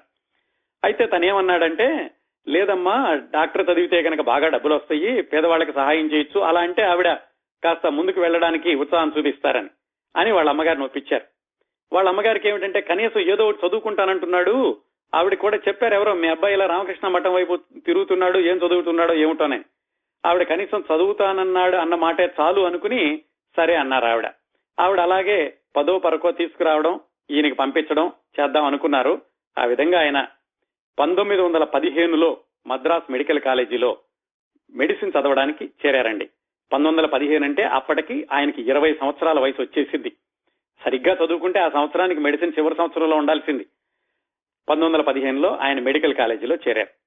మెడికల్ కాలేజీలో చేరాక అదే రూమ్ లో కొనసాగారు. ఆ నారాయణమూర్తి, అంతకు ముందు వరకు ఈయనకి ఆదరణ ఇచ్చినటువంటి నారాయణమూర్తి గారు ఉన్న రూమ్ లోనే కొనసాగారు. కొనసాగి మెడికల్ డిగ్రీ మొదలు పెట్టారు. ఇక్కడ కూడా ఆయన మెడికల్లో చేరినా కానీ ఎంతసేపటికి ఆయనకి ఇంకా ఆధ్యాత్మికవాదం, రామకృష్ణ మఠానికి వెళ్ళడం, నాన్నగారు గుర్తు రావడం ఇవి తగ్గలేదండి. అందుకని మెడికల్ పుస్తకాలు ఒకవైపు, ఇంకోవైపు శంకరాచార్యులు గారి అద్వైత గ్రంథాలు ఇవి సమాంతరంగా చదువుతూ ఉండేవాళ్ళు. మొత్తానికి ఎలాగైతే 2 సంవత్సరాలు గడిచిందండి. 2 సంవత్సరాల వరకు ఎలాగో దిట్టిచ్చారు. కాలేజీకి అప్పుడప్పుడు వెళుతుండేవాళ్ళు, బొటాబొటిగా కావాల్సిన మార్కులు వస్తూ ఉండేవి, ఎందుకంటే మార్కులు రాకపోతే రూమ్మేట్ ఊరుకోడు. అలా 2 సంవత్సరాలు గడిచింది. 2 సంవత్సరాలు గడిచి 1918వ సంవత్సరం వచ్చిందండి. అప్పటికి ఇంకా 3 సంవత్సరాలు చదవాలి, 3 సంవత్సరాల 6 నెలల్లో ఎంతో చదవాలి. అప్పటికొచ్చేసరికి డబ్బులకి కటకట మొదలైంది. వాళ్ళ అమ్మగారు ఏదో 10వ 11వ పంపిస్తున్నారు కానీ ఇంకా 3 సంవత్సరాలకి సరిపడా పంపించాలంటే ఒక ప్రణాళిక ఉండాలి. వాళ్ళ అమ్మగారు కూడా డబ్బులు కష్టంగా ఉందిరా అని చెప్పారో ఏమో, ఈయన ఏం చేశారంటే 3 సంవత్సరాలు అయ్యాక, 2 సంవత్సరాలు అయ్యాక, ఇంకా 3 సంవత్సరాలు మిగిలొద్దని తెలిసాక, అప్పటి వరకు ఆయన ఈ రామకృష్ణ మఠానికి వెళుతూ ఉన్నారు కదా, ఈసారి రామకృష్ణ మఠానికి వెళ్ళి, ఏమండి మీరు నాకు మెడిసిన్ అయిపోయాక సన్యాసం ఇస్తా అన్నారు కదా, మీరు ఒక పని చేయండి, నాకు ఇంకా 3 సంవత్సరాలు చదువు ఉంది, ఈ 3 సంవత్సరాలు కూడా నా చదువుకు మీరు పెట్టుబడి పెట్టండి, ఆ తర్వాత ఎలాగూ మీ దగ్గరికి వచ్చి నేను సన్యాసం స్వీకరించి మీ దగ్గర ఉన్న హాస్పిటల్స్ లో వాటిల్లో నేను ఉచితంగా సేవ చేస్తాను అని చెప్పారు. వాళ్ళు ఏమిట్రా ఈ కుర్రాడు వదలటలేదు, 2 ఏళ్ల నుంచి తిరుగుతున్నాడు సన్యాసం సన్యాసం అంటూను, చక్కగా చదువుకుని ఏ డాక్టర్ డిగ్రీ తెచ్చుకుని సేవ చేయాల్సిన వాడు ఇలా అంటున్నాడని వాళ్ళు ఏం చేశారంటే, సరే అబ్బాయి నువ్వు ఇంతగా సన్యాసం సన్యాసం అంటున్నావు, మరి డబ్బులకు పెట్టుబడి పెట్టడానికైతే మా దగ్గర నిబంధనలు అలాంటివి ఏమీ లేవు, ఒక పని చేయి, నీకు సన్యాసం కావాలంటే గనక పెళ్లైన వాళ్ళైతే భార్య అనుమతి తీసుకోవాలి, నీకు పెళ్లి కాలేదు కాబట్టి మీ అమ్మ అనుమతి తీసుకుని నా దగ్గరికి రా, అప్పుడు సన్యాసం ఇస్తామన్నారు. అది ఎలాగూ అవదు అని వాళ్ళకి తెలుసు. ఆ నిబంధన విన్నాక ఎల్లాప్రగడ సుబ్బారావు గారికి ఎలాగూ వెళ్లి వాళ్ళ అమ్మని అడిగితే ఊరుకోరావిడ, ఇంత కష్టపడి ఇన్ని సంవత్సరాలు అప్పులు చేసి నిన్ను చదివించింది సన్యాసం స్వీకరించడానికి అంటారు, అనడమే కాకుండా ఆ తర్వాత నీకు అసలు పెళ్లి చేసేస్తాను రాని ఇంకేం చేస్తారో ఇవన్నీ ఆలోచించి ఆయన ఇలా కాదు, చదువు కొనసాగించడమే మంచిది, 2 సంవత్సరాలు అయినాయి కదా అని ఆయననే తన మనసును తనే కాస్త నియంత్రించుకుని ఈ మిగతా 3 సంవత్సరాలు జరగాలి ఎలాగా ఆలోచించడానికని ఆయన ఇంటికి వెళ్లారు.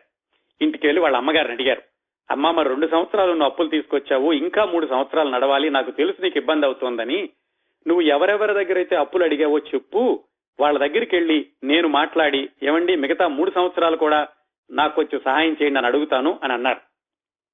ఆవిడేం చెప్పారంటే, బాబు నాకు అప్పిచ్చిన వాళ్ళందరూ ఏదో 10వ 11వ ఇచ్చిన వాళ్ళు, నీకు 3 సంవత్సరాలకు సరిపడా పెట్టుబడి పెట్టమంటే వాళ్ళు ఎవరు ఒప్పుకోకపోవచ్చు అన్నారు. కానీ అప్పటికి ఈయనకు పట్టుదల వచ్చింది, ఎలాగైనా చదవాలి, ఈ 3 సంవత్సరాలు కూడా పూర్తి చేయాలి అని. ఆయన అలా వెతుకుతూ ఎవరు సహాయపడతారా అని 10 మందిని ఆయన అడుగుతూ ఉండగా ఒక శ్రేయోభిలాష్ కలిశాడు. ఆయన ఏం చెప్పాడంటే, బాబు సుబ్బారావు నా దగ్గర అయితే డబ్బులు లేవు, కాకపోతే ఒక కుటుంబాన్ని పరిచయం చేస్తాను, వాళ్ళది అనపర్తి, వాళ్ళు ఆ ఊళ్ళో వ్యవసాయం చేస్తూ ఉంటారు, బాగా డబ్బులు ఉన్నవాళ్ళు, కస్తూరి సూర్యప్రకాశరావు ఆయన పేరు, వాళ్ళకు అబ్బాయి ఉన్నాడు, ఆయన పేరు కస్తూరి సూర్యనారాయణమూర్తి, వాళ్ళిద్దరూ తండ్రి కొడుకులిద్దరూ కలిసి ఉంటారు, చాలా మంచి వాళ్ళు, డబ్బులు ఉన్నవాళ్ళు, వాళ్ళకి నిన్ను పరిచయం చేస్తాను, అప్పుడు వాళ్ళతో మాట్లాడుకో, వాళ్ళు ఏమైనా సహాయం చేస్తారేమోనని ఆ కస్తూరి వారికి సుబ్బారావు గారిని పరిచయం చేశాడు.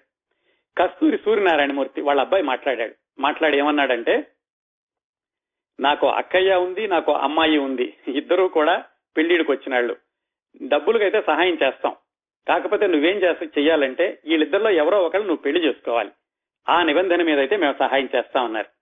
సుబ్బారావు గారు అసలే సన్యాసం స్వీకరిద్దాం అనుకుంటున్నారు కదా, ఆయన ఏమన్నారంటే ఈ కండిషన్ అయితే వద్దండి, నాకు మీరు నిబంధన లేకుండా నాకు డబ్బులు ఇవ్వగలిగితే నేను ఈ డాక్టర్ డిగ్రీ పూర్తి చేసి ఆ తర్వాత వచ్చే ఉద్యోగంతో మీ అప్పు తీర్చుకుంటాను, దానికి పెళ్లికి ముడి పెడితే మాత్రం నేను దానికి సుముఖుడుగా లేను అని చెప్పారు ఆయన. అని చెప్పేశారు, ఇంకా వ్యవహారం అయిపోయింది. ఆ తర్వాత ఈయన ఏమనుకున్నారంటే వాళ్ళ అన్నయ్య దగ్గరికి వెళ్ళి ప్రయత్నిద్దాం, పురుషోత్తం గారు ఎవరు నన్ను అడుగుతారేమోనని రాజమండ్రి రైల్లో వెళుతుంటే ఆ రైల్లో మళ్ళీ ఇందాక మాట్లాడిన కస్తూరి సూర్యనారాయణమూర్తి గారు కనపడ్డారు. కనపడి ఈ కుర్రాన్ని చూస్తే ఆయనకు వదలబుద్ధి కాలేదు, చాలా మంచిగా ఉన్నాడు, మొహంలో తేజస్సు, ఎంత పేదరికంలో ఉన్నప్పటికీ ఆయనలో ఉన్న ఆత్మాభిమానం, గౌరవం ఈ నచ్చినాయి ఆయనకి. అందుకని ట్రైన్ లో కనపడి, బాబు ఇందాక మనం మాట్లాడుకున్నాము, నువ్వు వద్దన్నావు, ఒక పని చేద్దాం, మా నాన్నగారి దగ్గరికి తీసుకెళ్తాను, ఒకసారి మా ఊర్రా, మా నాన్నగారిని కూడా అడిగి చూద్దాం అని ఆయన ఎలాగైతే ఒప్పించి మధ్యలో రైలు దించి అనపర్తి తీసుకెళ్లారు. అనపర్తి తీసుకెళ్లి వాళ్ళ నాన్నగారికి చాటుగా ఏదో చెప్పారు, ఈ కుర్రాడిది పెళ్లి చేసుకుని పెళ్లి సంబంధం అంటేనే మాత్రం ఒప్పుకోవట్లేదు అని.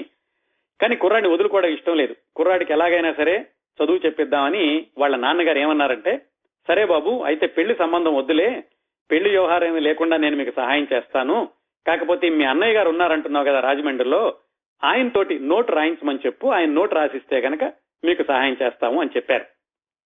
సరే ఆ విధంగానైనా సహాయం దొరుకుతోంది కదా అని సుబ్బారావు గారు సరే వాళ్ళ అన్నయ్యని అడుగుతానని చెప్పారు. ఇంకెట్లాగో ఆయనకి సమస్య అక్కడికి పరిష్కారం అయ్యింది, డబ్బులు వచ్చే విధానం కనపడింది, పెళ్లితో కూడా లింకు లేదు, ఇంకా 4 రోజులు మా ఊళ్ళోనే ఉండమన్నారు.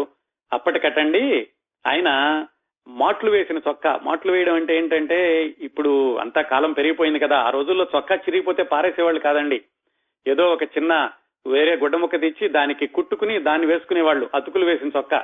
ఆ అతుకులు వేసిన చొక్కా తొడుకుని ఉన్నారట ఈయన. అలా ఉన్నా కానీ ఈయనలో ఉన్నటువంటి పట్టుదల అది గమనించి ఆ కస్తూరి సూర్యప్రకాశ్రావు గారు అంటే సూర్యనారాయణమూర్తి గారు నాన్నగారు సహాయం చేయడానికి ఒప్పుకుని వాళ్ళ ఊళ్ళో 4 రోజులు ఉంచుకున్నారు. ఆ 4 రోజుల్లోనూ సుబ్బారావు గారికి ఆ ఊళ్ళో 2-3 మిత్రులు అయ్యారు. వాళ్లలో ఒక మిత్రుడు చెల్లూరి కామరాజు. ఎందుకు ప్రత్యేకంగా చెప్పానంటే ఈ చెల్లూరి కామరాజు కూడా ఆ తర్వాత సుబ్బారావు గారి మనసు మార్చడానికి ప్రముఖ పాత్ర పోషించారు. అది ఎలా జరిగిందో చెప్తాను. మొత్తానికి ఎలాగైతే ఒక ఒప్పందానికి వచ్చాక సుబ్బారావు గారికి 120 రూపాయలు ఇచ్చారు. 120 రూపాయలు అంటే ఆ రోజుల్లో చాలా ఎక్కువ అండి, 100 సంవత్సరాల క్రిందట. 120 రూపాయలు తీసుకుని సుబ్బారావు గారు మద్రాసు వచ్చి 3వ సంవత్సరం మెడిసిన్ డిగ్రీ కంటిన్యూ చేయడం మొదలు పెట్టారు. ఇంకా అక్కడి నుంచి ఆయనకి ఎప్పుడు డబ్బులు కావాలన్నా ఆ చెల్లూరు కామరాజుకు ఉత్తరం రాయడం, చెల్లూరు కామరాజేమో ఈ కస్తూరి సూర్యప్రకాశ్రావు గారికో సూర్యనారాయణమూర్తి గారికో చెప్పడం, వాళ్ళు డబ్బులు పంపించడం, ఇలా జరుగుతోంది. ఇలా జరుగుతూ ఉండగా చెల్లూరు కామరాజు గారు ఏం చెప్పేవాళ్ళంటే ప్రతి ఉత్తరంలోనూ, బాబు సుబ్బారావు నువ్వు ఇట్లా డబ్బులు ఇస్తున్నారు, ఈయన నాకు తెలుసు నువ్వు పెళ్లి సంబంధం వద్దని చెప్పావు, కానీ వీళ్లతో కనుక సంబంధం కలుపుకుంటే బాగుంటుంది అని ఆయన 1-2 సార్లు చెప్పడం మొదలు పెట్టారు. ఇంకొకటి ఏమైంది, ఈయనకి 3వ సంవత్సరం చదువు కొనసాగుతూ ఉండగా ఎలాగైనా సరే చదువు అయిపోయాక పరిశోధన చెయ్యాలి అనేటటువంటి ఆలోచన వచ్చింది. మరి ఎక్కడ చదువుకున్నారో, ఎవరిని చూశారో, తర్వాత రీసెర్చ్ చేయాలి అనే ఆలోచన వచ్చి, మరి మెడికల్ డిగ్రీ అయిపోయాక రీసెర్చ్ చేసి ఇంకా 3 సంవత్సరాలు గడవాలి, మళ్ళా ఏమైనా ఆర్థిక అవసరం అయితే ఎవరు పూనుకుంటారు, వీళ్ళేమో ఈ 3 సంవత్సరాలే పెడతామన్నారు. ఆ విధంగా కొంచెం కొంచెం ఆయన ఆలోచనలో మార్పు వచ్చింది. ఇంకొక వాళ్ళ అమ్మగారు, అరే అబ్బాయి నువ్వు పెళ్లి చేసుకోరా, 20 ఏళ్లు దాటిపోయిందని. అప్పట్లో పెళ్లి వయసు అంటే 16-17 ఏళ్లకే పెళ్లి చేసేవాళ్ళు, ఆడపిల్లలకి పెళ్లి వయసు అంటే 10 సంవత్సరాలండి. ఈయన్ని ఇంకోవైపు ఆవిడ పోరాడం మొదలుపెట్టింది. ఇవన్నీ చూశాక ఆయనకేమైందంటే సరే ఇంకా వీళ్ళనే పెళ్లి చేసుకుందాం, వీళ్ళ ఇంట్లో ఎవరో ఒక అమ్మాయిని పెళ్లి చేసుకుందాం, అలాగైతే గనక తర్వాత రీసెర్చ్ కూడా ఇబ్బంది లేకుండా ఉంటుంది, 3 సంవత్సరాలు గడుస్తుంది, మంచి వాళ్ళని మరీ మరీ చెబుతున్నారు కదా అని ఆయన సరే అని పెళ్లికి ఒప్పుకున్నారు. ఎవరిని పెళ్లి చేసుకోవాలి, సూర్యప్రకాశ్రావు గారు అమ్మాయి ఉంది, సూర్యప్రకాశ్రావు గారు మనవరాలు ఉంది. ఆ మనవరాలను చేసుకుంటే గనక కాపురానికి రావడం ఆలస్యంగా వస్తుంది, ఈలోగా నా చదువు అయిపోతుంది అనుకుని ఆ కస్తూరి సూర్యప్రకాశ్రావు గారి మనవరాలు సూర్యనారాయణమూర్తి గారి అమ్మాయి, ఆవిడ పేరు శాషగిరి, ఆవిడ వయసు అప్పటికి 12 సంవత్సరాలు, ఆవిడతో వివాహం చేసుకుంటాను అని ఈయన ఒప్పందం చేశారు, అంగీకరించారు. అది 1918 చివరిలోనండి. వాళ్ళు కూడా సంతోషించారు, ఓన్లీ ఎవరో ఒక అమ్మాయిని చేసుకుంటానన్నాడు అని. పెళ్లింక అప్పుడే కాదు, ఓన్లీ వాళ్ళు ఒప్పందానికి మాత్రం వచ్చారు. సరిగ్గా ఈయన పెళ్లికి ఒప్పుకున్న కొద్ది రోజులకి ఈయన జీవితంలో మరొక మలుపండి. అదేమిటంటే 1918 డిసెంబర్ ప్రాంతంలో ఆయనకి రక్త విరోచనాలు పట్టుకున్నాయి. రక్త విరోచనాలకి ఎన్ని మందులు ఇచ్చినా తగ్గలేదు. ఆయన చదువుకునే మెడికల్ కాలేజీ ప్రిన్సిపాల్ గారు కూడా మందులు ఇచ్చారు, అయినా గానీ తగ్గలేదు.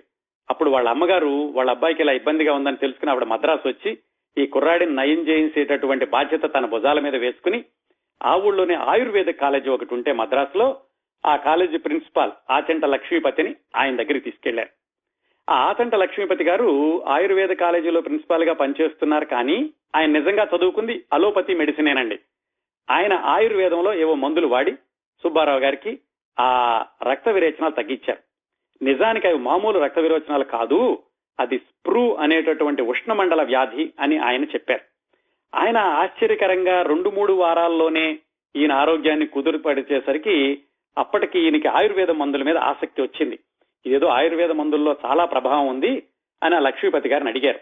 ఏమండి, నేను నా చదువు అయిపోయాక మీ కాలేజీలో మీ దగ్గరికి వస్తాను, ఈ ఆయుర్వేద మందుల మీద నేను పరిశోధన చేస్తాను అని. అలాగే అబ్బాయి, ముందు నీ 3 సంవత్సరాలు అవని ఆయన చెప్పారు. ఈ సంఘటన జరిగిన 5-6 నెలలకి అంటే 1919 మే ప్రాంతాల్లో ఆయనకి 3వ సంవత్సరం అయిపోయింది. పెళ్లి చేసుకుంటానని ఒప్పుకున్నారు కదా, ఆ ఒప్పందం ప్రకారం 1919 మే 10వ తారీఖున ఎల్లాప్రగడ సుబ్బారావు గారికి కస్తూరి శేషగిరితో వివాహం అయ్యింది. ఆ విధంగా మెట్రిక్ 2వ సారి తప్పడం దగ్గర నుంచి ఆయన వివాహం అయ్యే వరకు ఇవ్వండి సుబ్బారావు గారి జీవితంలో జరిగినటువంటి కొన్ని సంఘటనలు. ఇప్పుడు కాపురం పెట్టడం కాదు అనే ఒప్పందం మీదే చేసుకున్నారు ఆయన. మళ్ళా వెనక్కి వచ్చేసి ఆయన 4వ సంవత్సరం కొనసాగించడం మొదలు పెట్టారు తన మెడికల్ డిగ్రీని. ఇప్పుడు ఏమిటంటే కాస్త చాలా సౌకర్యవంతమైనటువంటి జీవితం, పెళ్లి కూడా 1200 రూపాయలు కట్నం ఇచ్చారట. ఆ తర్వాత ఆయనకి కావాల్సినటువంటి సౌకర్యాలన్నీ చూసి పంపించారు అత్తవారు కస్తూరి సూర్యప్రకాశరావు గారు, సూర్యనారాయణమూర్తి గారు. దాంతో ఆయన జీవితంలో మొట్టమొదటి 2-3 సంవత్సరాలు పడినటువంటి ఇబ్బందులన్నీ తొలగిపోయినాయి. ఇప్పుడు కావాలంటే ఆయన ఏ పుస్తకం అయినా కొనుక్కోగలడు. అంతకుముందు ఎవరి దగ్గర పుస్తకం అప్పు తీసుకుని చదువుకుందామని చూస్తూ ఉండేవాళ్ళు. ఆయన చదువు మీద పూర్తిగా కేంద్రీకరించడం మొదలు పెట్టారు. మొట్టమొదటి 2 సంవత్సరాలు సరిగా చదవకపోవడం తోటి దాన్ని భర్తీ చేసుకోవడానికని మరింత ఎక్కువ సమయం ఆయన ఈ సబ్జెక్టుల మీద కేంద్రీకరించాల్సి వచ్చేది. ఆయనకి చిన్నప్పటి నుంచి చాలా చురుకని చెప్పుకున్నాం కదా, కాకపోతే చదువుకోవాలని ఉండేది కాదు, చదువుకోలేదు. ఇప్పుడు చదువుకోవాలనిపిస్తుంది కాబట్టి బాగా చదువుతున్నారు. ఆయనకి ఫోటోగ్రాఫిక్ మెమరీ ఉండేదటండి. అంటే ఏదైనా చూస్తే పుస్తకం అలా మైండ్ లో గుర్తుండిపోయేది. ఆయన రాసేటప్పుడు కూడా పుస్తకంలో పేజీలన్నీ మైండ్ లో తిరుగుతూ ఆయన పేపర్ మీద రాస్తూ ఉండేవాళ్ళట. ఒకసారి ఇలాగే మెడికల్ 3వ సంవత్సరంలోనో 4వ సంవత్సరంలో ఉండగానో ఏదో పరీక్ష రాస్తే ఆ దిద్దుతున్నటువంటి ప్రొఫెసర్ గారు వచ్చి, ఏమయ్యా నీకు సిగ్గులేదు, పుస్తకం చూసి కాపీ కొట్టావు, అందులో అక్షరం అక్షరం దానిలో ఉన్నది ఉన్నట్టుగా ఉంది అని అన్నారట. ఆయన కోపం వచ్చి, మీకు కావాలంటేనండి మళ్ళీ మీరు ఈ పుస్తకం మీరు మళ్ళీ ఎగ్జామ్ పెట్టుకోండి, మీరు ఎదురుగుండా కూర్చోండి, నేనేం రాస్తానో చూడండి అన్నారట. ఆయన మొండివాడు, ఆయన ఊరుకుంటాడు. ఆయన కూడా సరే చూద్దామని చెప్పేసి మళ్ళీ పరీక్ష పెట్టాట. పరీక్ష పెట్టి సుబ్బారావు గారు రాస్తుంటే ఎదురుగుండా కూర్చున్నట్ట. తీరా అయ్యాక చూస్తే ఆ పుస్తకంలో ఉన్నది యథాతథంగా సుబ్బారావు గారి బ్రెయిన్ లో నుంచి ఆ పేపర్ మీదకి వచ్చింది. ఆయన తర్వాత తన తప్పు ఒప్పుకున్నట్ట. తర్వాత మిగతా వాళ్ళు చెప్పారట, ఏమండి సుబ్బారావు ఇప్పుడు కూడా అబద్ధం చెప్పడు, చాలా నిజాయితీ గల మనిషి, ఆయన దగ్గర నుంచి అబద్ధం చెబుతాడని ఆశించడం మీ పొరపాటు అని అన్నారట. మొత్తానికి ఆ విధంగా ఆయన గత చివరి 4-5 సంవత్సరాలు బాగా చదువుకుంటూ ఆయన చదువులో ముందుకు వెళ్ళడం మొదలు పెట్టారు. సరిగ్గా అదే సమయంలో, ఇది ఇప్పుడు మనం మాట్లాడుకుంది దాదాపుగా 1920 ప్రాంతాలండి, మహాత్మా గాంధీ గారి స్వాతంత్ర ఉద్యమం బాగా పుంజుకుంటోంది. ఎంత యువకులు అన్నవాళ్లు ఏమాత్రమైనా సరే గాంధీ గారి ఉద్యమానికి ప్రభావితం కాకుండా లేరు. మరి సహజంగానే సుబ్బారావు గారు కూడా ప్రభావితం అయ్యారు. కాకపోతే చదువు మానేసేసి ఆ ఉద్యమంలో గాంధీ గారి సహాయ నిరాకరణ ఉద్యమంలో దూకేటంతటి సాహసం చేయలేదు. ఆ తర్వాత రాసుకున్నారని ఉత్తరాల్లో, నేను గనక ఆ సమయంలో చదువు మానేసి గాంధీ గారి ఉద్యమంలోకి దూకి ఉంటే పూర్తిగా విఫలమై ఉండేవాడిని, గాంధీ గారి ఉద్యమానికి కూడా నేను చెడ్డ పేరు తెచ్చి ఉండేవాడినేమో అని రాసుకున్నారు. ఉద్యమంలోకి అయితే దూకలేదు, కానీ గాంధీ గారి ప్రభావం మాత్రం ఈయన మీద చాలా ఉంది. అప్పట్లో ఈ మెడికల్ స్టూడెంట్స్ ఒక రకమైనటువంటి ఫైన్ క్లాత్ ఉపయోగించేవాళ్ళు, వాళ్ళ డ్రెస్సులకి, వాళ్ళ మెడికల్ డ్రెస్సులకి, గ్లౌజ్ కి, వీటన్నిటికీ. సుబ్బారావు గారు ఏమిటంటే గాంధీ గారి ప్రభావం తోటి ఖద్దర్ కోట్ వేసుకోవడం మొదలు పెట్టారు, ఖద్దర్ గ్లౌజ్ వేసుకోవడం మొదలు పెట్టారు. ఈ మరి కాలేజీలో ఉండే ప్రొఫెసర్లు వాళ్ళందరూ బ్రిటిష్ వాళ్లే కదా, వాళ్ళకి ఇది కొంచెం విచిత్రంగా అనిపించింది సుబ్బారావు గారి ప్రవర్తన. ఆయనకి సర్జరీలో ఉన్నటువంటి ప్రొఫెసర్ ఒక ఆయన బ్రాడ్ ఫీల్డ్ అని ఆయన ఒకసారి అన్నాడట, ఏమిటి సుబ్బారావు నువ్వు ఖద్దరు దుస్తులు వేసుకున్నావు, గాంధీ గారితో బాగా నువ్వు గాంధీ గారిని పూజిస్తున్నావా, మీ గాంధీ గారు వైస్రాయ్ వరకు ఆగొచ్చు కదా అన్నట్ట. అంటే ఏమిటి మీ గాంధీ గారు వైస్రాయ్ అంటే బ్రిటిష్ నుంచి వచ్చి భారతదేశాన్ని పాలించేవాడు, ఆ స్థితికి వస్తాడని నువ్వు అనుకుంటున్నావా అని వెటకారంగా అన్నాడు ఆయన. సుబ్బారావు గారు అన్నారట, నేను ఆగొచ్చండి కానీ గాంధీ గారు వైస్రాయ్ స్థాయికి దిగజారడు అని ఈయన రిపార్టీ ఇచ్చాడు. ఇలా వాళ్ళ ప్రొఫెసర్లకేమో సుబ్బారావు గారు గాంధీయిజం తోటి ఆ డ్రస్సులు వేసుకోవడం అవి చేసుకోవడం నచ్చేవి కాదు. మొత్తానికి మరి ఆ ప్రొఫెసర్ గారు ఈయనకి మార్కులు వేయలేదో, మరి నిజంగానే సుబ్బారావు గారికి సర్జరీలో సరిగ్గా మార్కులు రాలేదో ఏమిటో కానీ ఆయనకి మాత్రం ఎంబీబీఎస్ లో తప్పారు. ఎంబీబీఎస్ లో తప్పి, ఎంబీబీఎస్ కాదండి దాని పేరు ఏదో ఉండుండేది ఆ రోజుల్లోనూ, అంటే పూర్తిగా మెడికల్ డిగ్రీలో తప్పారు. కానీ ఆయనకు వచ్చినట్టు మిగతా మార్కులకి వాటిని చూసి వాళ్ళు ఏం చేశారంటే డిప్లొమా ఇచ్చారు, ఎల్ఎంఎస్ అనేవాళ్ళట దాన్ని, licence medical something like that. ఆ ఎల్ఎంఎస్ డిగ్రీ ఇచ్చి పంపించారు. అంటే 5 ఏళ్లు చదివిన సుబ్బారావు గారు పూర్తి డాక్టర్ డిగ్రీ కాకుండా ఆ డిప్లొమా మాత్రం ఆయన చేతికి తీసుకోవాల్సి వచ్చింది. కారణాలు మరి ఆ ప్రొఫెసర్లకి ఈయనకి జరిగినటువంటి ఆ స్పర్ధలు కానీ, లేకపోతే వాళ్ళకి ఇష్టం లేకన కానీ ఏమైనా కానీ.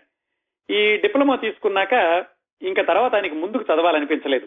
ఎందుకంటే 3వ సంవత్సరంలో ఉండగానే ఆయన పరిశోధనలు చేయాలి ఏవైనా, అలాగే ఆయనకి స్ప్రూ వ్యాధి వచ్చి తగ్గాక లక్ష్మీపతి గారి దగ్గర నుంచి ఆయుర్వేదం మందుల మీద పరిశోధన చేయాలి, ఇలాంటి ఆలోచనలన్నీ ఉండడంతో ఆయన ఇంకా మరింత ముందుకు చదవడానికి కానీ, మళ్లీ చదివి ఆ మెడికల్ డిగ్రీ తెచ్చుకుందామని కానీ ప్రయత్నించలేదు. ఇంకొక సంఘటన ఏం జరిగిందంటే, ఈయన ఫైనల్ ఇయర్ లో ఉండగానే, అంటే ఇప్పుడు మనం డిగ్రీ తీసేసుకున్నారని చెప్పాము, కొంచెం వెనక్కి వెళదాం. ఈయన ఎంబీబీఎస్ ఫైనల్ ఇయర్ లో ఉండగా అమెరికా నుంచి ఒక యువ శాస్త్రవేత్త ఈయన చదువుకున్నటువంటి కాలేజీకి వచ్చాడు, రాక్ ఫెల్లర్ ఫౌండేషన్ వాళ్ళ స్కాలర్షిప్ తోటి. ఆయన ఈ ట్రాపికల్ డిసీజెస్ మీద రీసెర్చ్ చేస్తున్నాడు, ఉష్ణమండల వ్యాధులు అంటారండి తెలుగులో, వాటి మీద పరిశోధన చేస్తూ సుబ్బారావు గారు ఉండే కాలేజీకి వచ్చాడు. సుబ్బారావు గారికి పరిచయం అయ్యాడు. ఈయన ఫైనల్ ఇయర్ స్టూడెంట్ కదా, మాటల మధ్యలో ఆయన అడిగాడు అమెరికాలో ఎలా ఉంటుంది పరిశోధనలు చేయడానికి ఏమిటి అంటే, అతను చెప్పాడు బోస్టన్ లో Harvard school of tropical medicine HSTM అనేటటువంటి ఒక స్కూల్ ఉంది, అక్కడ ఈ ట్రాపికల్ డిసీజెస్ మీద చాలా రీసెర్చ్ జరుగుతూ ఉంటుంది మెడిసిన్స్ కనిపెట్టడానికి అని ఆ కుర్రాడు సుబ్బారావు గారికి చెప్పాడు. ఇదంతా ఆయన ఫైనల్ ఇయర్ లో ఉండగానే. దాంతో ఈయనకి ఎలాగైనా సరే అమెరికా వెళ్లి పరిశోధన చేయాలి అనిపించింది.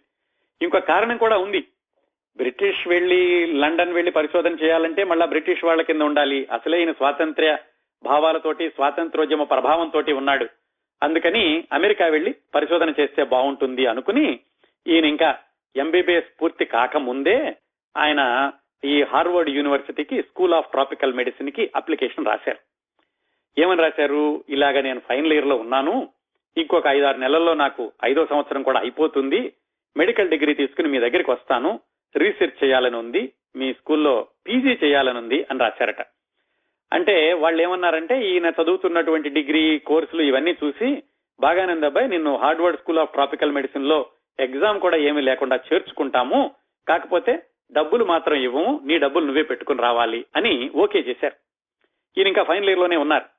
దాంతో ఈయనకి చాలా ఆనందం వేసింది, ఇంకా ఎంబీబీఎస్ అయిపోగానే వెంటనే రీసెర్చ్ కి వెళ్ళొచ్చు అనుకున్నారు. కానీ డబ్బులు కావాలి, ఎక్కడి నుంచి వస్తాయి, మళ్ళా డబ్బులు అడగడానికి వాళ్ళ అత్తగారిని అడుగుదామంటే ఇప్పటికే వాళ్ళు సహాయం చేస్తూ వస్తున్నారు, మళ్ళా దీనికి కూడా వాళ్ళని అడగడానికి ఆయన అభిమానం అడ్డం వచ్చి, సరే బయట ఎక్కడన్నా ప్రయత్నిద్దామని కాకినాడలో MSN చారిటీస్ ఇప్పటికి కూడా ఉందనుకుంటానండి,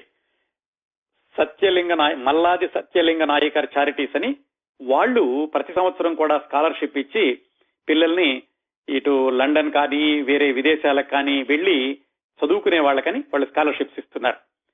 వాళ్ళు ఏమైనా స్కాలర్షిప్ ఇస్తారేమోనని సుబ్బారావు గారు కాకినాడ వెళ్లి ప్రయత్నించారు. అక్కడికి ఆ చారిటీస్ ట్రస్ట్ మెంబర్, అప్పట్లో పురుషోత్తం ట్రస్ట్ మెంబర్ పేరు సుబ్రహ్మణ్యం గారు, ఆయన సుబ్బారావు గారి అన్నయ్య గారు పురుషోత్తం గారికి ఫ్రెండ్. ఈ సంఘటన జరుగుతున్న సమయానికి సుబ్బారావు గారి అన్నయ్య పురుషోత్తం గారు స్కూల్ టీచర్ మానేసేసి ఆయన మైకా వ్యాపారం ఏదో పెట్టాడు.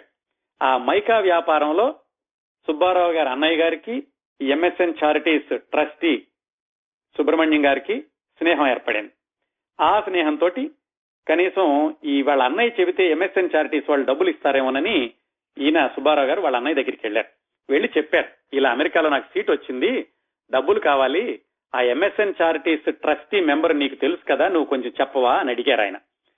ఆయన ఇంకా ఈ ప్రయత్నాల్లోకి వచ్చి చెబుదాము అనుకుంటున్న సమయంలో ఆయనకి తీవ్రమైనటువంటి వ్యాధి వచ్చింది. ఎవరికి? సుబ్బారావు గారి అన్నయ్య గారికి, పురుషోత్తం గారికి.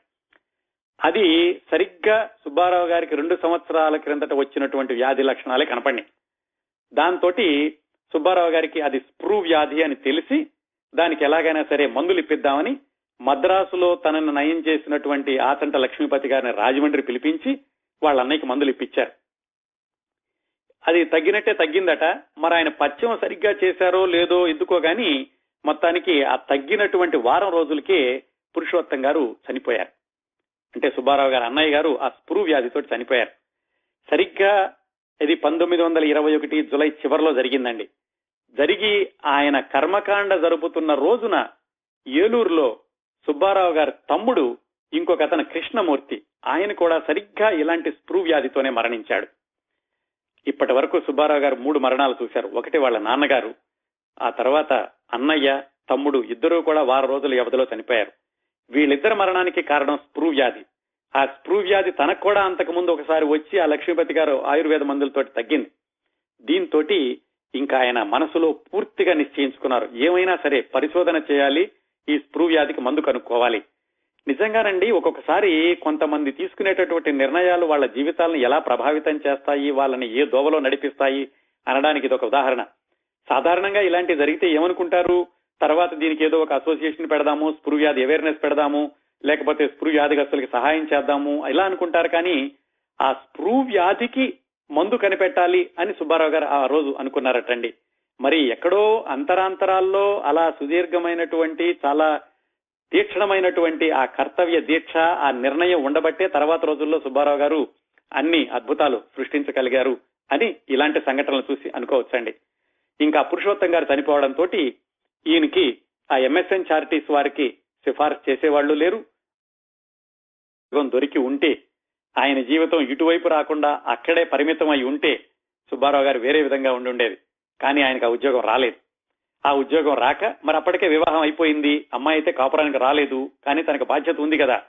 అందుకని ఆయన ఏం చేశారంటే అదే సమయంలో ఆ మద్రాసు ఆయుర్వేద కాలేజీ ప్రిన్సిపాల్ ఆచంట లక్ష్మీపతి గారు, ఏది సుబ్బారావు గారికి 3వ సంవత్సరంలో ఉండగా స్ప్రూ వ్యాధి వస్తే తగ్గించారు కదా, ఆయన కబురు చేశారు. ఆయనకి సుబ్బారావు గారి ప్రతిభ మీద బాగా నమ్మకం ఉంది. కుర్రాడు బాగా చురుకైన వాడు, సబ్జెక్ట్ లో కూడా బాగా నిష్ణాతత ఉంది, ఇతన్ని ఎలాగైనా ఉపయోగించుకుందామని ఆయన పిలిచి ఏం చెప్పారంటే, నాయన సుబ్బారావు నా దగ్గరికి రా, కాలేజీలో నీకు టీచింగ్ పొజిషన్ ఇస్తాను, నువ్విక్కడ వీళ్ళకి శరీర ధర్మశాస్త్రాన్ని, ఎనాటమీ అంటారనుకుంటానండి, దాన్ని బోధించవచ్చు అని సుబ్బారావు గారిని ఫ్యాకల్టీ మెంబర్ గా తీసుకున్నారు ఆయుర్వేద కాలేజీలో. నెలకి 70 రూపాయల జీతం. సరే, సుబ్బారావు గారు ఒక్కళ్లే వెళ్లారు. వెళ్లి ఆయుర్వేద కాలేజీలో పనిచేయడం మొదలు పెట్టారు. ఇంకా అమ్మాయిని కాపురానికి తీసుకెళ్లలేదు, ఎందుకంటే అమ్మాయి ఇంకా 12-13 సంవత్సరాలే. వాళ్ళ ఒప్పందం కూడా అమ్మాయి పెద్దగా అయ్యే వరకు కూడా కాపురానికి తీసుకెళ్లను అని. ఒక్కళ్లే వెళ్లి అక్కడ ఉండేవాళ్లు. ఇక్కడ ఆయన జీవితం పూర్తిగా ఈ పరిశోధన వైపు మళ్లడం జరిగిందండి.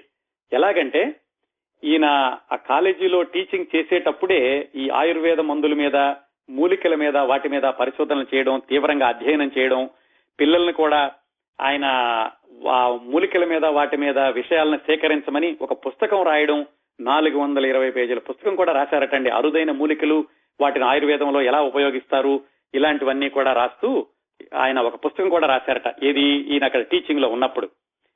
ఇట్లా ఉండగా ఏమైందంటే ఈయన ఆ కాలేజీ పెట్టినటువంటి ఆయన చనిపోయారు. దాంతో ప్రిన్సిపాల్ గా చేస్తున్నటువంటి లక్ష్మీపతి గారు ఆ పరిపాలనా విభాగాన్ని కూడా చూడాల్సి వచ్చింది. ఆయనకి చాలా నమ్మకమైనటువంటి సుబ్బారావు గారిని వైస్ ప్రిన్సిపాల్ గా ఆయన ప్రమోట్ చేశారు. ఆ విధంగా లెక్చరర్ గా వెళ్లిన మనిషి 1 సంవత్సరంలోనే దాదాపు ఆయన వైస్ ప్రిన్సిపాల్ గా కూడా అయ్యి ఆ కాలేజీలో పిల్లలకి పాఠాలు చెప్తుండేవాళ్లు. ఇప్పటికి ఏమిటంటే ఆయన ఈ కాలేజీలో పాఠాలు చెప్పేటప్పుడు ఆయనకి ఇంకా అత్తగారి దగ్గర నుంచి డబ్బులు తీసుకోవడానికి అంత మనస్కరించలేదు. ఎందుకంటే 70 రూపాయలు వస్తున్నాయి, ఆ 70 రూపాయలనే సర్దుకోవాలి. ఒక్కడే అయినప్పటికీ ఖర్చులు ఉంటాయి కదా. ఆయన ఎవరో స్టూడెంట్స్ తో కలిసో లేకపోతే మిగతా సహా టీచర్లతో కలిసో ఒక రూమ్ లో ఉంటూ ఉండేవాళ్లు. కానీ చాలా బీదగా ఉండేవాళ్ళటండి. అంటే సకల సౌకర్యాలు లేవు. 70 రూపాయలతో గడపాలి నెలకి అంటే గనక ఒకవైపు రీసెర్చ్ కి సంబంధించినట్టు చూసుకుంటూ పిల్లలకి పాఠాలు చెప్తూ ఆయన చాలా పరిమితంగా, చాలా గుంభనగా, గోప్యంగా ఉంటూ ఉండేవాళ్ళటండి. ఆ తర్వాత ఈయన చూడడానికి వాళ్ళ కజిన్ బ్రదర్ వెంకటరామయ్య అని క్రిందటి వారం చెప్పుకున్నాను చూడండి, వాళ్ళిద్దరూ కలిసి పడవలో పారిపోవడానికి ప్రయత్నించారని, ఆయన వెళ్ళాడటండి. ఆయన ఒకసారి రాశారు, తర్వాత నేను వెళ్లేసరికి సుబ్బారావు రూమ్ లో ఒక ప్యాంటు, 2 పంచెలు, ఒక కోటు, 2 చొక్కాలు, ఒక మంచినీళ్ల కొండ, ఇవి మాత్రమే ఉన్నాయి. ఇంత క్లుప్తంగా ఉండేవాడు సుబ్బారావు అక్కడ ఆయుర్వేద కాలేజీలో టీచ్ చేసేటప్పుడు అని ఆయన రాసుకున్నారు. వాళ్ళ కుర్రాళ్ళందరూ పందెం వేసుకునేవారటండి, ఈ రోజు సుబ్బారావు మాస్టారు కోటు లోపల చొక్కా ఉందా లేదా అని. అంత పరిమితంగా, అంత గుప్తంగా ఉంటూ ఉండేవాళ్ళు సుబ్బారావు గారు ఈ ఆయుర్వేద కాలేజీలో చదువుకునేటప్పుడు. ఇట్లా ఆయన వైస్ ప్రిన్సిపాల్ అయ్యారు. పరిశోధన వైపు చాలా కేంద్రీకరించడం మొదలు పెట్టారు. కానీ ఆయనకి అమెరికా వెళ్ళాలి అనేటటువంటి ఆలోచన మాత్రం తగ్గలేదు. అప్పుడు ఆయన దాని గురించి మళ్లీ ఆయన ప్రయత్నాలు చేయడం మొదలు పెట్టారు. ఈ ప్రయత్నాలు చేయడానికి మొదలు పెట్టడానికి ముందే ఈ వెంకటరామన్న ఆయన వచ్చి వాళ్ళ కాలేజీ ప్రిన్సిపాల్ కి చెప్పారు, ఏమండి 70 రూపాయలు ఇస్తున్నారు, కుర్రవాడికేమో సరిగ్గా సరిపోవడం లేదు, చాలా ఇబ్బందులు పడుతున్నాడు అని చెప్పి చెప్పకుండా చెప్పారు. దాంతో సుబ్బారావు గారి జీతాన్ని ఆయన 70 రూపాయల నుంచి 100 రూపాయలు చేశారు. ఇంకా అప్పటి నుంచి ఈయన అమెరికా వెళ్ళాలి అనేటువంటి ప్రయత్నాలు మళ్లీ తీవ్రతరం చేయడం మొదలు పెట్టారండి. ఈ విషయం తెలుసుకున్న వాళ్ళ అమ్మగారు, సరే ఎట్లాగూ కుర్రవాడు కొంచెం 100 రూపాయలు సంపాదిస్తున్నాడు, మరి పెళ్లై కూడా సంవత్సరం దాటుతోంది, అమ్మాయిని కాపురానికి తీసుకెళ్తే బాగుంటుంది అని కుర్రవాడితోటి పెద్ద బేరసారాలు చేయకుండానే సుబ్బారావు గారి భార్య, ఆవిడ పేరు శేషగిరి, ఆవిడ్ని, శేషగిరి గారి చెల్లెలు పాప అని ఆవిడ్ని, వాళ్ళిద్దరిని తీసుకుని మద్రాసు వచ్చారు వెంకమ్మ గారు. ఇంకా వాళ్ళ అమ్మగారు, భార్య, మరదలు వచ్చాక సుబ్బారావు గారు ఆ బ్రహ్మచారుల రూములో నుంచి వేరే గది తీసుకుని ఆ గదిలోకి మారారు. అక్కడ కూడా ఏమిటంటే కుటుంబం వచ్చినప్పటికీ, అమ్మ, భార్య ఉన్నప్పటికీ ఆయన రూములో పెద్దగా అన్ని సామాన్లు అవి కొనడం గాని, లేకపోతే గృహోపకరణాలు కొనడం గాని ఇలాంటి పనులు ఏమి చేయలేదు. ఎవరైనా ఇంటికి వస్తే మిత్రులు వాళ్ళు, వాళ్ళ ఆవిడ చెప్తూ ఉండేదట, మా వారు అమెరికా వెళతారు తొందరలో, ఎందుకు లేని మేము ఈ సామాన్లన్నీ కొనుక్కోలేదు అని. ఆవిడ కూడా చాలా జాగ్రత్తగా భర్త యొక్క పరిస్థితిని వేరే వాళ్ళకి తెలియకుండా జాగ్రత్తగా కాపురం మొదలు పెట్టారు అంత చిన్న వయసులోనే. ఆయన ఆ రోజుల్లో చెప్పులు లేకుండా కాలేజీకి వెళ్లేవాళ్ళటండి. ఎప్పుడో కొన్ని రోజులకి ఇంకా భార్య, తల్లి వచ్చాక ఆర్థిక ఇబ్బందులు వాటిని కొంచెం నివారించుకోవడానికని కొద్దిగా వైద్యం చేస్తూ కొంచెం కొంచెం డబ్బులు తీసుకోవడం మొదలు పెట్టారట. ఎవరో ఒక ఆయన సహాయం చేస్తే ఆ తర్వాత ఒక సైకిల్ కొనుక్కున్నారు. ఇదంతా ఆయన లెక్చరర్ గా ఉండగానండి, 1922 ప్రాంతాల్లో, ఇది 1922 నుంచి జరిగినటువంటి పరిణామాలు ఇవన్నీ. అలా అయ్యాక ఆయనకి అమెరికా వెళ్లాలన్నటువంటి ఆలోచన అయితే తగ్గలేదు. ఒకసారి అవకాశాన్ని కోల్పోయారు. ఈలోగా మద్రాసులో ఉన్నటువంటి ఈ అలోపతి హాస్పిటల్స్ లో ఉన్న డాక్టర్లకి ఈయన చెప్పారు, ఏమండి ఆయుర్వేద వైద్యంలో చాలా ప్రభావం ఉంది, వాటిని మీరు ఇంగ్లీషు మందులతో కలిపి మామూలు రోగులకి ప్రయోగించి చూడొచ్చు కదా అంటే వాళ్ళెవరూ ఒప్పుకోలేరు. అప్పుడు ఆయన మరింతగా నిశ్చయించుకున్నారు, ఏమైనా సరే అమెరికా వెళ్ళాలి, పరిశోధనలు చెయ్యాలి, వీటికి కూడా విలువందని నిరూపించాలి అని అనుకున్నారు ఆయన. అట్లా అనుకుంటున్నప్పుడు భార్యతో చెప్పారు, నేను అమెరికా వెళ్లి 2 సంవత్సరాల్లో పరిశోధనలు పూర్తి చేసి మంచి డిగ్రీ తీసుకుని వెనక్కి వస్తాను అని. ఆవిడ, నేను కూడా వస్తాను అన్నారు. మరి సహజమే కదా, ఒక్కరే ఉండలేరు. సుబ్బారావు గారికి ఆ రామకృష్ణ మిషన్ కి వెళుతున్నటువంటి రోజుల్లోనే యోగా గురించి, జ్యోతిష్ శాస్త్రం గురించి నమ్మకం ఏర్పడి జ్యోతిష్యం మీద ఆయనకు బాగా నమ్మకం ఉండేది. ఒక జ్యోతిష్యుడి దగ్గరికి వెళ్లి ఇలా నేను, నా భార్య అమెరికా వెళ్ళడానికి ప్రయత్నాలు చేద్దాం అనుకుంటున్నాము అన్నప్పుడు ఆ జ్యోతిష్యుడు చెప్పాడట, నువ్వైతే వెళ్తావు నాయనా, నీ భార్యకి మాత్రం సముద్రం దాటేటటువంటి అవకాశం లేదు అని. జ్యోతిష్యం బాగా నమ్మేవాళ్లేమో ఇంటికి వచ్చి వాళ్ళ ఆవిడతో చెప్పారు, చూడు శేషగిరి, నీ జాతకంలో సముద్రం దాటడం అనేది లేదు, అందువల్ల నువ్వు ఇక్కడే ఉండు, నేను ఎంతసేపు 2 సంవత్సరాల్లో పూర్తి చేసుకుని వెనక్కి వచ్చేస్తాను అన్నారు. పాపం చిన్నపిల్ల, అప్పటికి 14 సంవత్సరాల వయసు ఉంటుందేమో, ఏమంటారు ఆవిడ? సరే అలాగేనండి, జాగ్రత్తగా వెళ్లి 2 సంవత్సరాల్లో తప్పనిసరిగా వచ్చేస్తారు కదా అని చెప్పింది ఆవిడ. అట్లా భార్యని ఒప్పించాక ఈయన మళ్లీ అమెరికా వెళ్లడానికి ప్రయత్నం ప్రారంభించారు. ఎలాగా, ఇంతకు ముందు సంవత్సరం ఎవరైతే ఈయనకి సీటు ఇచ్చి ఈయన వెళ్లలేకపోయారో, Harvard school of tropical medicine అని వాళ్ళకి మళ్లీ ఉత్తరం రాశారు, ఇలా క్రిందటి సంవత్సరం మీరు నాకు అనుమతి ఇచ్చారు, నేను వివిధ కారణాల వల్ల రాలేకపోయాను, నాకు మళ్ళా మీ స్కూల్కి వచ్చి మీ స్కూల్ దగ్గర పరిశోధన చేయాలని ఉంది. నేను ప్రస్తుతం ఇలా ఆయుర్వేద కాలేజీలో పనిచేస్తున్నాను. ఈ ఆయుర్వేదం మీద, ఉష్ణమండల వ్యాధుల మీద మీ కాలేజీలో పరిశోధన చేస్తానని ఉత్తరం రాశారు. వెంటనే ప్రొఫెసర్ స్ట్రాంగ్ అన్న ఆయన వెనక్కి రాశారు, బాబు ఈ ఆయుర్వేదం మందులు ఇలాంటి పరిశోధనలు అయితే మా దగ్గరికి రావద్దు, మా దగ్గర ఆయుర్వేదం మందుల్ని ఉపయోగించి చేసే పరిశోధనలు ఏమీ లేవు అని ఆయన వెంటనే తిరస్కరించారు. కానీ సుబ్బారావు గారు వదిలిపెట్టలేదు. ఆయన ఏమన్నారంటే మళ్లీ ఉత్తరం రాశారు. ఏమని? మీరు ఆయుర్వేదం నేనైతే చేస్తున్నాను ప్రస్తుతం, ఆయుర్వేదం కాకపోయినా పర్వాలేదు, ఎట్లాగైనా సరే మీ కాలేజీలో నేను పరిశోధన చేయాలి. మీరు ఏ కోర్సు చెబితే ఆ కోర్సు చదివి ఏ పరిశోధన చేయమంటే ఆ పరిశోధన చేయడానికి నేను ఒప్పుకుంటాను అని 1923 జనవరి ఆ ప్రాంతాల్లో మళ్లీ ఉత్తరం రాశారు. ఆ రెండో ఉత్తరానికి డాక్టర్ స్ట్రాంగ్ అన్న ఆయన స్పందించి ఆయన ఏం చెప్పారంటే, అలాగైతే సరే, క్రిందటి సంవత్సరం నీకు సీటు ఇచ్చినటువంటి ప్రాతిపదిక మీద ఈసారి కూడా ఇస్తాము, కాకపోతే అవే షరతులు వర్తిస్తాయి, నీకు స్కాలర్షిప్ మాత్రం రాదు, నీవు సొంతగా డబ్బులు పెట్టుకుని రాగలిగితే రావచ్చు, అది 1923 ఫాల్ సెషన్ కి, సెప్టెంబర్ కి అని 1923 ఏప్రిల్లో ఈయనకి తంతి వచ్చింది. దాంతో అమెరికాలో పరిశోధన చేసేటటువంటి అవకాశం వచ్చింది అన్న విషయం ఖరారుగా తెలిసింది సుబ్బారావు గారికి. 1923 అంటే అప్పటికి ఆయన వయసు 28 సంవత్సరాలండి. చాలా మొదట్లోనే 2 సంవత్సరాలు తప్పారు కదా మెట్రిక్, అలా చదువుకుంటూ ఆలస్యమైంది అనమాట. 28 సంవత్సరాల వయసులో 1923 ఏప్రిల్లో ఆయనకి అమెరికాలో సీటు వచ్చింది అని తెలిసాక ఇంకా మద్రాసు నుంచి తల్లిని భార్యని తీసుకుని వెనక్కి వచ్చేశారు. ఇంటికి వచ్చేసేసి ఆయన అమెరికా వెళ్లే ప్రయత్నాలు చెయ్యాలి. అయితే ఇలా మంచి కుర్రవాడు కాలేజీ వదిలి వెళ్లిపోతున్నాడు అని తెలిసి ఆ కాలేజీ ప్రిన్సిపాల్ లక్ష్మీపతి గారు, ఆయనే కదా ఈయనకు ఉద్యోగం ఇప్పించింది, బాబు నువ్వు ఉండు, నేను ప్రిన్సిపాల్ పదవి నుంచి వైదొలిగి నేను పైకి ఇంకా నేను ఈ కాలేజీ పరిపాలనా విభాగంలోకి వెళుతున్నాను, నువ్వు ప్రిన్సిపాల్ అవుతావు అని చెప్పారు. కాకపోతే సుబ్బారావు గారు ససేమిరా ఆ విజ్ఞప్తికి లొంగలేదు.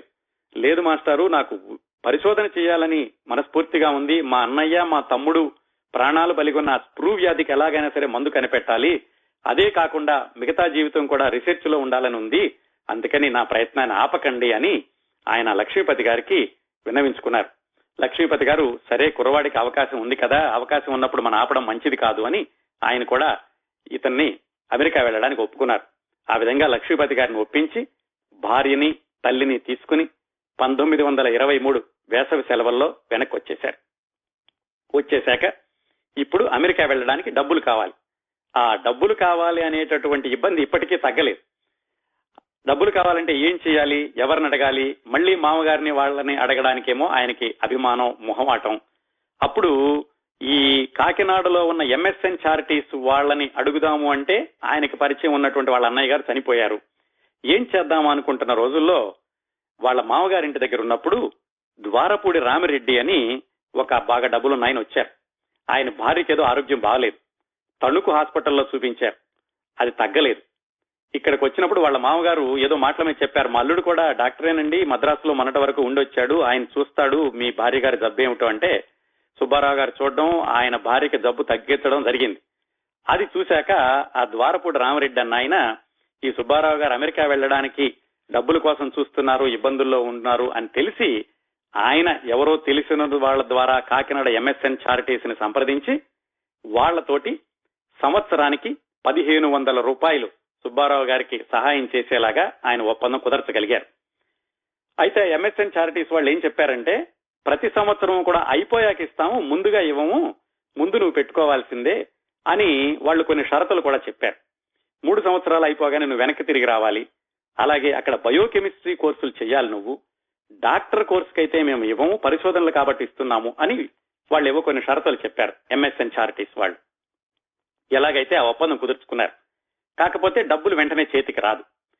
అదే సమయంలో వేగాయంపాటి జమీందార్ అని ఆయన కూడా ఈ సుబ్బారావు గారి గురించి తెలుసుకుని ఈయన ఇంటర్వ్యూ చేసి ఆయన ఒక 1000 రూపాయలు ఇస్తానన్నారు. ఈ ఆయుర్వేదిక్ కాలేజీ, ఇంతకు ముందు ఆయన పనిచేసేటటువంటి ఆయుర్వేదిక్ కాలేజీకి మహారాజ పోషకుడు వెంకటగిరి జమీందార్, ఆయన కూడా ఈయన పరిస్థితి తెలుసుకుని 1000 రూపాయలు ఇస్తామన్నారు. ఇవన్నీ ఏమిటి? ఇస్తాము ఇస్తాము అనడమే కానీ చేతికి ఎవరు ఇవ్వలేదు. వాళ్ళు ఏమిటంటే తర్వాత ఇస్తాము అన్నట్టుగా వాగ్దానం చేశారు. సుబ్బారావు గారికి డబ్బులైతే మాటల్లో కనపడుతున్నాయి కానీ చేతుల్లో లేవు.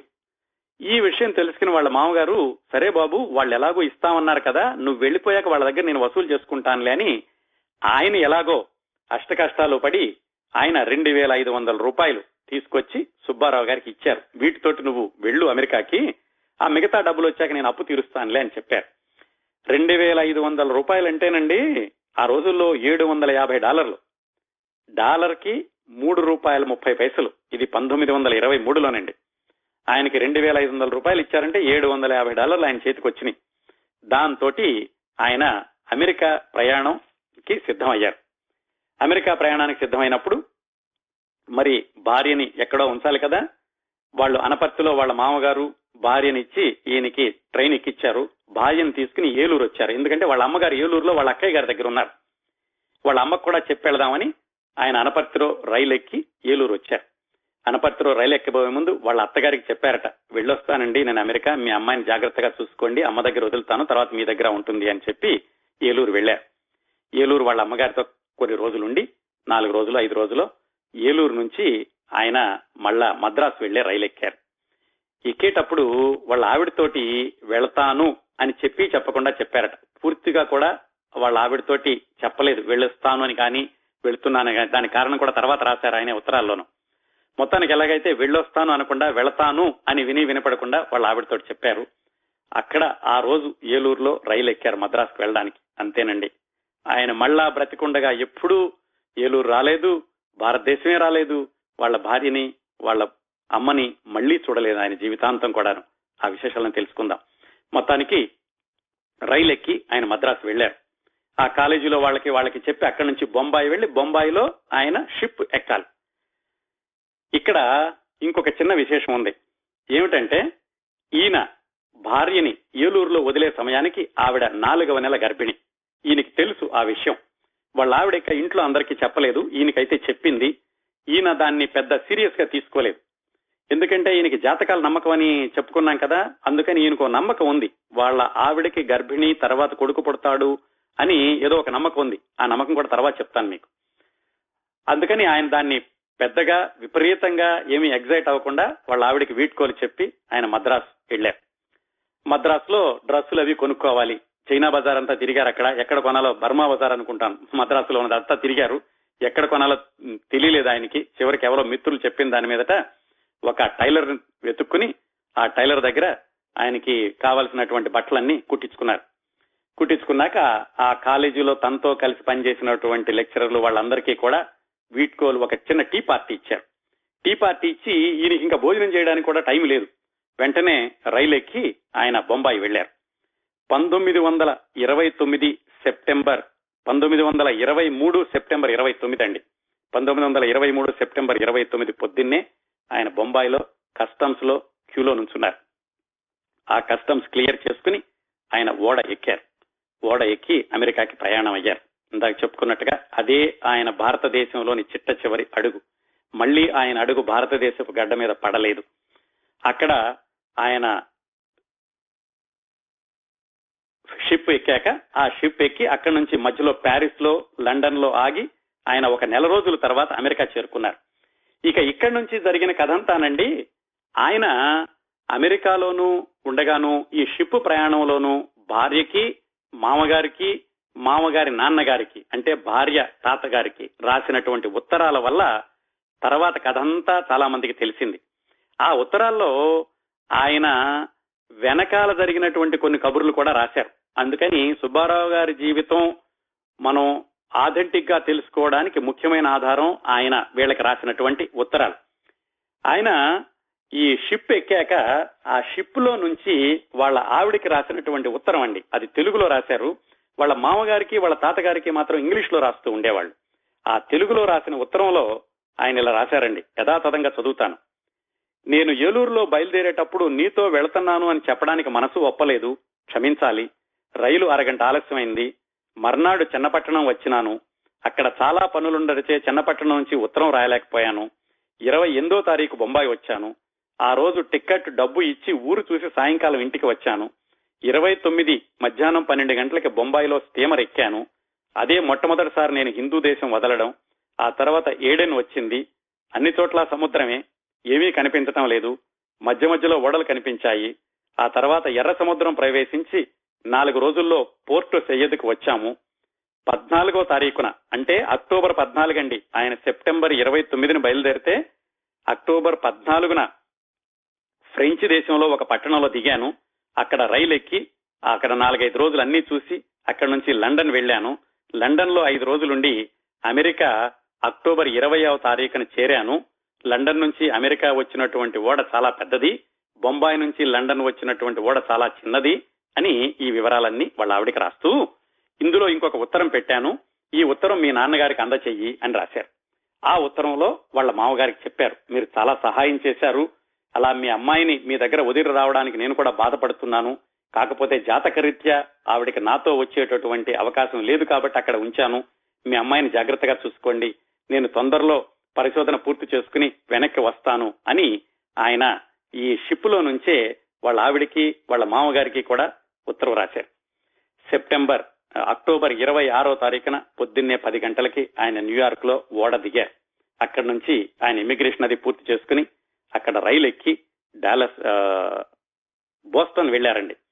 బోస్టన్ సరిగ్గా అక్టోబర్ 26, 1923 రాత్రి 9 గంటలకు బోస్టన్ చేరుకున్నారు. అప్పటికి వచ్చేసరికి ఆయన చేతిలో $50 మాత్రం మిగిలినాయి. వాళ్ళ ఊళ్ళో వాళ్ళ మామగారు అప్పు చేసి తీసుకొచ్చిచ్చిన $2,500 $750 వస్తే $700 ఖర్చు అయిపోయినాయి. ఆయన షిప్ ఛార్జీలు కానివ్వండి, ఆ తర్వాత కస్టమ్స్ వీటికి అన్నిటికీ కలిపి ఒక $50 మిగిలినాయి. $50 తోటి ఆయన వసతి చూసుకోవాలి, తర్వాత కాలేజీ ఫీజు కట్టాలి, పుస్తకాలకు ఉండాలి, భోజనానికి ఉండాలి, ఇవన్నీ కావాలి. ఎట్లాగా ఏం చేద్దామా అని ఆయన ఆలోచిస్తుంటే మొట్టమొదటగా రాగానే ఆయనకి ఎవరో వాళ్ళ సహ విద్యార్థులు కొంతమంది ఆయనకు ఆశ్రయం ఇచ్చారు. మొట్టమొదటగా ఆయన ఉన్నటువంటి ఇల్లటండి 12 హ్యావిలాండ్ స్ట్రీట్, బోస్టన్ లోను. ఇంటర్నెట్ లో చూశాను, అది 12 కనపడింది. ఆ దాంట్లో ఎవరో కొంతమంది ఆయనకు ఆశ్రయం ఇచ్చారు దిగ్గా. నేను అక్కడి నుంచి ఆయనకి ప్రవేశం ఇచ్చినటువంటి డాక్టర్ స్ట్రాంగ్ అన్న ఆయన్ని కలుసుకున్నారు.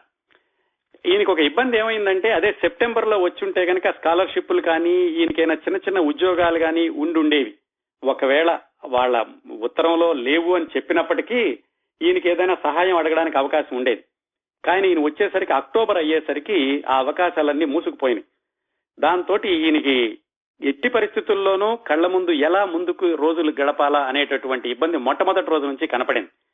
ఈ విషయం తెలుసుకుని ఆ డాక్టర్ స్ట్రాంగ్ అన్న ఆయన, సరే అబ్బాయి ఎట్లా కూడా చూద్దాము, నీకు ఏదో ఒక సహాయం చేయడానికి ప్రయత్నిస్తాను, కనీసం నువ్వు జీవితం గడపడానికి నువ్వు ప్రయత్నం చేసుకో, ఉండడానికి నువ్వు భోజనానికి, స్కూల్ ఫీజు కొంచెం నేను వాళ్ళ దగ్గర అనుమతి తీసుకుంటాను కొంచెం ఆలస్యమైనా కానీ అని అన్నారట. ఆయనకి ఎందుకంటే సుబ్బారావు గారిని చూడగానే ఆయనకి చాలా ఈయన మీద మంచి అభిప్రాయం కలిగింది.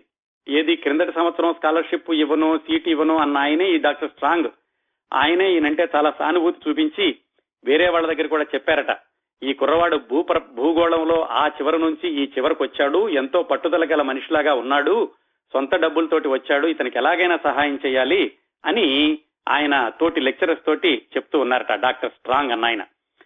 ఆయన ఏం చేశారంటే ఆ డిపార్ట్మెంట్ హెడ్ ఆయన పేరు డెన్సీ, ఆయన్ని కలుసుకుని చెప్పారు సుబ్బారావు గారి గురించి, ఇలా చాలా కష్టపడి వచ్చాడండి, మనం ఇవ్వమని చెప్పాము కానీ ఏదైనా సహాయం చేస్తే బాగుంటుంది అని ఆయన చెప్పారు. కానీ ఆ డెన్సీ అన్న ఆయన కూడా ఏమీ అవకాశం లేదు సహాయం చేయడానికి అన్నారు. కానీ ఆ డాక్టర్ స్ట్రాంగ్ అన్న ఆయన ఎలాగైనా సరే సుబ్బారావు గారికి సహాయం చేయాలని ఆయన చేసిన సహాయం ఏమిటంటే, సుబ్బారావు గారికి నెలకి $50 ఒక హాస్పిటల్లో రాత్రిపూట 3 గంటలు ఉద్యోగం ఇప్పించారు. పేరుకు 3 గంటలు అంటే రాత్రి 8 గంటల నుంచి 11 గంటల వరకు, ఒక్కొక్కసారి 1 గంట ముందు 1 గంట తర్వాత కూడా ఆ ఉద్యోగం చేయాల్సి వచ్చేది.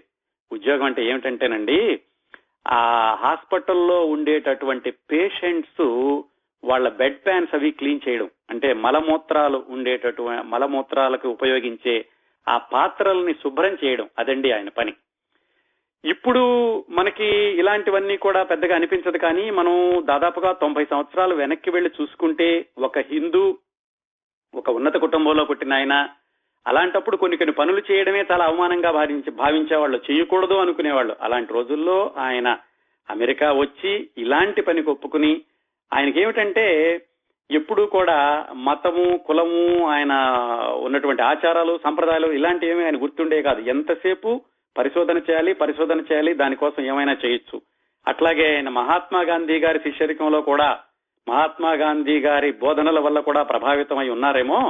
అందుకని ఇలా ఈ పేషెంట్స్ యొక్క బెడ్ పాన్స్ క్లీన్ చేయడానికి ఆయన ఎప్పుడూ కూడా చిన్నతనంగా భావించలేదు. ఆ విధంగా నెలకి 50 రూపాయల కోసం ఆ ఉద్యోగానికి ఒప్పుకుని ఆయన కోర్సులు తీసుకోవడం మొదలు పెట్టారు. ఆ డాక్టర్ స్ట్రాంగ్ అన్న ఆయనే ఆ ఉద్యోగం ఇప్పించారు. ఇంకొకటి, ఈ కోర్సులు తీసుకునేటప్పుడు కూడా ఈ కుర్రవాడు రాత్రి అక్కడ పనిచేస్తాడు కాబట్టి ఇతనికి సరిపడా క్లాసులు కూడా ఆయన కొంచెం సర్దుబాటు చేసి సుబ్బారావు గారికి ఇబ్బంది లేకుండా పగలు కొన్ని, సాయంకాలం ఉండేలాగా ఆయన క్లాసులు కూడా అరేంజ్ చేశారు. ఆ విధంగా ఆయన అక్కడ పారాసైటాలజీ, అలాగే ప్యాథాలజీ ఆఫ్ ట్రాపికల్ డిసీజెస్ ఇలాంటి కోర్సులు చేశారు. ఎందుకంటే పరిశోధన చేయడానికి ముందుగా దానికి ఫౌండేషన్ గా కొన్ని సబ్జెక్టులు పూర్తి చేయాలి కాబట్టి ఆ సబ్జెక్టులు చదువుకోవడం ఆయన మొట్టమొదటి సంవత్సరం చేయాల్సిన పని. ఆ సబ్జెక్టులు చదువుకోవడం మొదలుపెట్టారు. ఆ రోజుల్లోనటండి 1963లో మొత్తం అమెరికా మొత్తంలో 300 మంది విద్యార్థులు ఉండేవాళ్ళటండి. అందులో 23 మంది బోస్టన్ లో ఉన్నారు. ఆ 23 మందిలో సుబ్బారావు గారితో కలిసి 3 మాత్రమే భారతీయులు ఆ Harvard school of tropical medicine లో ఉన్నారు. ఆ 3లో మన సుబ్బారావు గారు ఒకళ్ళు, బహుశా తెలుగు వాళ్ళు ఎవరు ఉండుండరు, 3 భారతీయులు అన్నారు. ఆ విధంగా ఆయన ఆ కోర్సులు చేస్తూ రాత్రిపూట ఈ బెడ్ పాన్స్ క్లీన్ చేసేటటువంటి ఉద్యోగంలో ఉద్యోగం తీసుకుని నెలకి 50 రూపాయలు సంపాదించుకుంటూ ఉన్నారు. కాకపోతే ఇంటికి రాశారు వాళ్ళ మామగారికి, ఇలాగా పలానా వాళ్ళు డబ్బులు ఇస్తున్నారు కదా, వాళ్ళ దగ్గర కొంచెం తీసుకుని నాకేమైనా పంపించడానికి చేయండి, చాలా ఇబ్బందులు ఉన్నాయి అని ఆయన రాస్తూ ఉండేవాళ్ళు. ఆ రోజుల్లోనటండి ఆయన ఈ కోర్సులు చదువుకునేటప్పుడు ఒక చిన్న బేస్మెంట్ లో ఒక చీకటి గది లాంటి దాంట్లో ఆయన నివాసం ఉండేవాళ్ళు. అక్కడి నుంచి కాలేజీకి నడిచి వెళ్లడమే. సరైన బట్టలు కొనుక్కోవడానికి కూడా ఆయనకి తాహతు లేదు. ఎందుకంటే అస్తూపిస్తుగా వచ్చారు, రావడమే అతి కష్టం మీద వచ్చారు.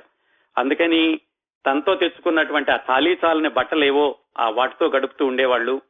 మరి భోజనం విషయానికి వచ్చేసరికి శాకాహారి కదా, పాలు, తరిగిన గోధుమలు అవి తింటూ ఉండేవాళ్ళట.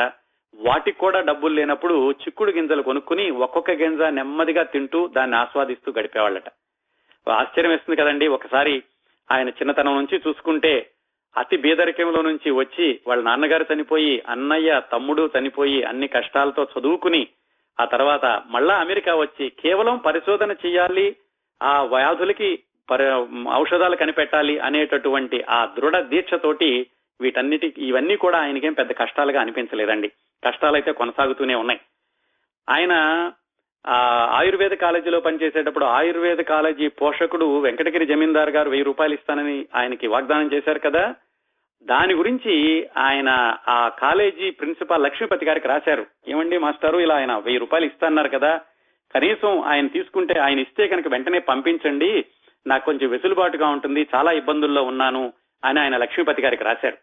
ఆ లక్ష్మీపతి గారు ఏం చెప్పారంటే, నేను ప్రయత్నిస్తున్నాను బాబు, ఆ జమీందార్ గారి దగ్గర నుంచి సమాధానం రావటం లేదు, నాకే చాలా సిగ్గుగా ఉంది, ఆయన ఇస్తాడు అని చెప్పి నేను కూడా నీకు వాగ్దానం చేయించి పంపించాను, ఒక పని చెయ్యి, నీకు 50 రూపాయలు పంపిస్తున్నాను, అలాగే 50 రూపాయలతో పాటుగా కొన్ని పుస్తకాలు కూడా పంపిస్తున్నాను, ఈ పుస్తకాలు అమ్మి ఆ డబ్బులు 50 రూపాయలు ఎన్ని రోజులు వాడుకోగలిగితే అన్ని రోజులు వాడుకో అని ఆ లక్ష్మీపతి గారు కొంత పంపించారు. ఆ విధంగా ఆయనకి వాగ్దానం చేస్తానన్న వాళ్ళు కూడా ఇవ్వకపోవడం తోటి మరింత ఆయనకి ఇబ్బందులు పెరిగినాయి. అమెరికాలో ఉండగా ఎన్ని ఇబ్బందులున్నా గానీ ఆయన పనిచేస్తూ కోర్సులు చదువుకుంటూ ఆయన మొట్టమొదటి సంవత్సరం అంటే 1923 అక్టోబర్ నుంచి ఆయన కాలేజీకి శ్రద్ధగా వెళ్లి ఇవి చదువుకోవడం మొదలుపెట్టారు. ఇంకొకటి ఏమైందంటే, ఆయన వ్యక్తిగత విషయానికి వచ్చేసరికి ఆయన అమెరికాకి బయలుదేరేటప్పటికే భార్యకి 4 నెలల గర్భిణి అని చెప్పుకున్నాం కదా. 1924 ఏప్రిల్ 12న వాళ్ళకు అబ్బాయి పుట్టాడు.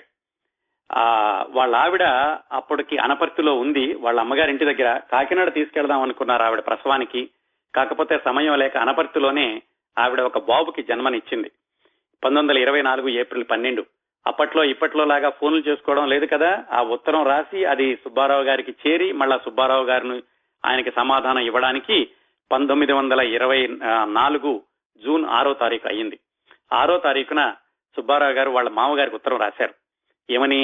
శేషగిరి కాన్పు తర్వాత క్షేమంగా ఉందని తెలిసి సంతోషించాను. నాకు 400 లేదా 500 రూపాయలు పంపించండి. మళ్ళా సమ్మర్ వచ్చేసింది, వేసవి కాలంలో ట్యూషన్ కట్టాలి. మీకు మరి ఇస్తానన్న వాళ్ళు ఏమైనా డబ్బులు ఇచ్చారా అని రాస్తూ ఆయన ఒక సమాచారం రాశారండి వాళ్ళ మామగారికి. ఇక్కడ మా కాలేజీకి బేకర్ అనే ఆయన 5 మిలియన్ల డాలర్లు కళాశాలకి విరాళంగా ఇచ్చారు.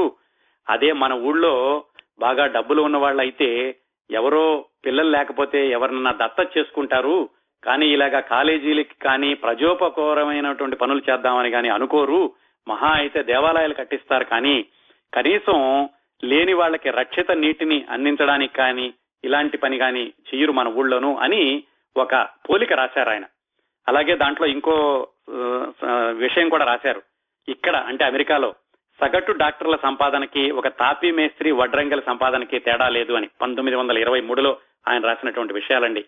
ఈ ఉత్తరాల్లో ఆయన ఏం చేసేవాళ్ళంటే కేవలం నాకు డబ్బులు పంపించండి కాలేజీ విషయాలే కాకుండా చాలా సమకాలీన విషయాల గురించి, భారతదేశంలో వాటిని అనుసంధానిస్తాను, ఇలాంటి విషయాలన్నీ కూడా భారతదేశంలో మారుతున్నటువంటి రాజకీయాల గురించి వీటన్నింటి గురించి కూడా వాళ్ళ మామగారికి, మామగారి నాన్నగారికి ఇంగ్లీష్ లో రాస్తూ ఉండేవాళ్ళు.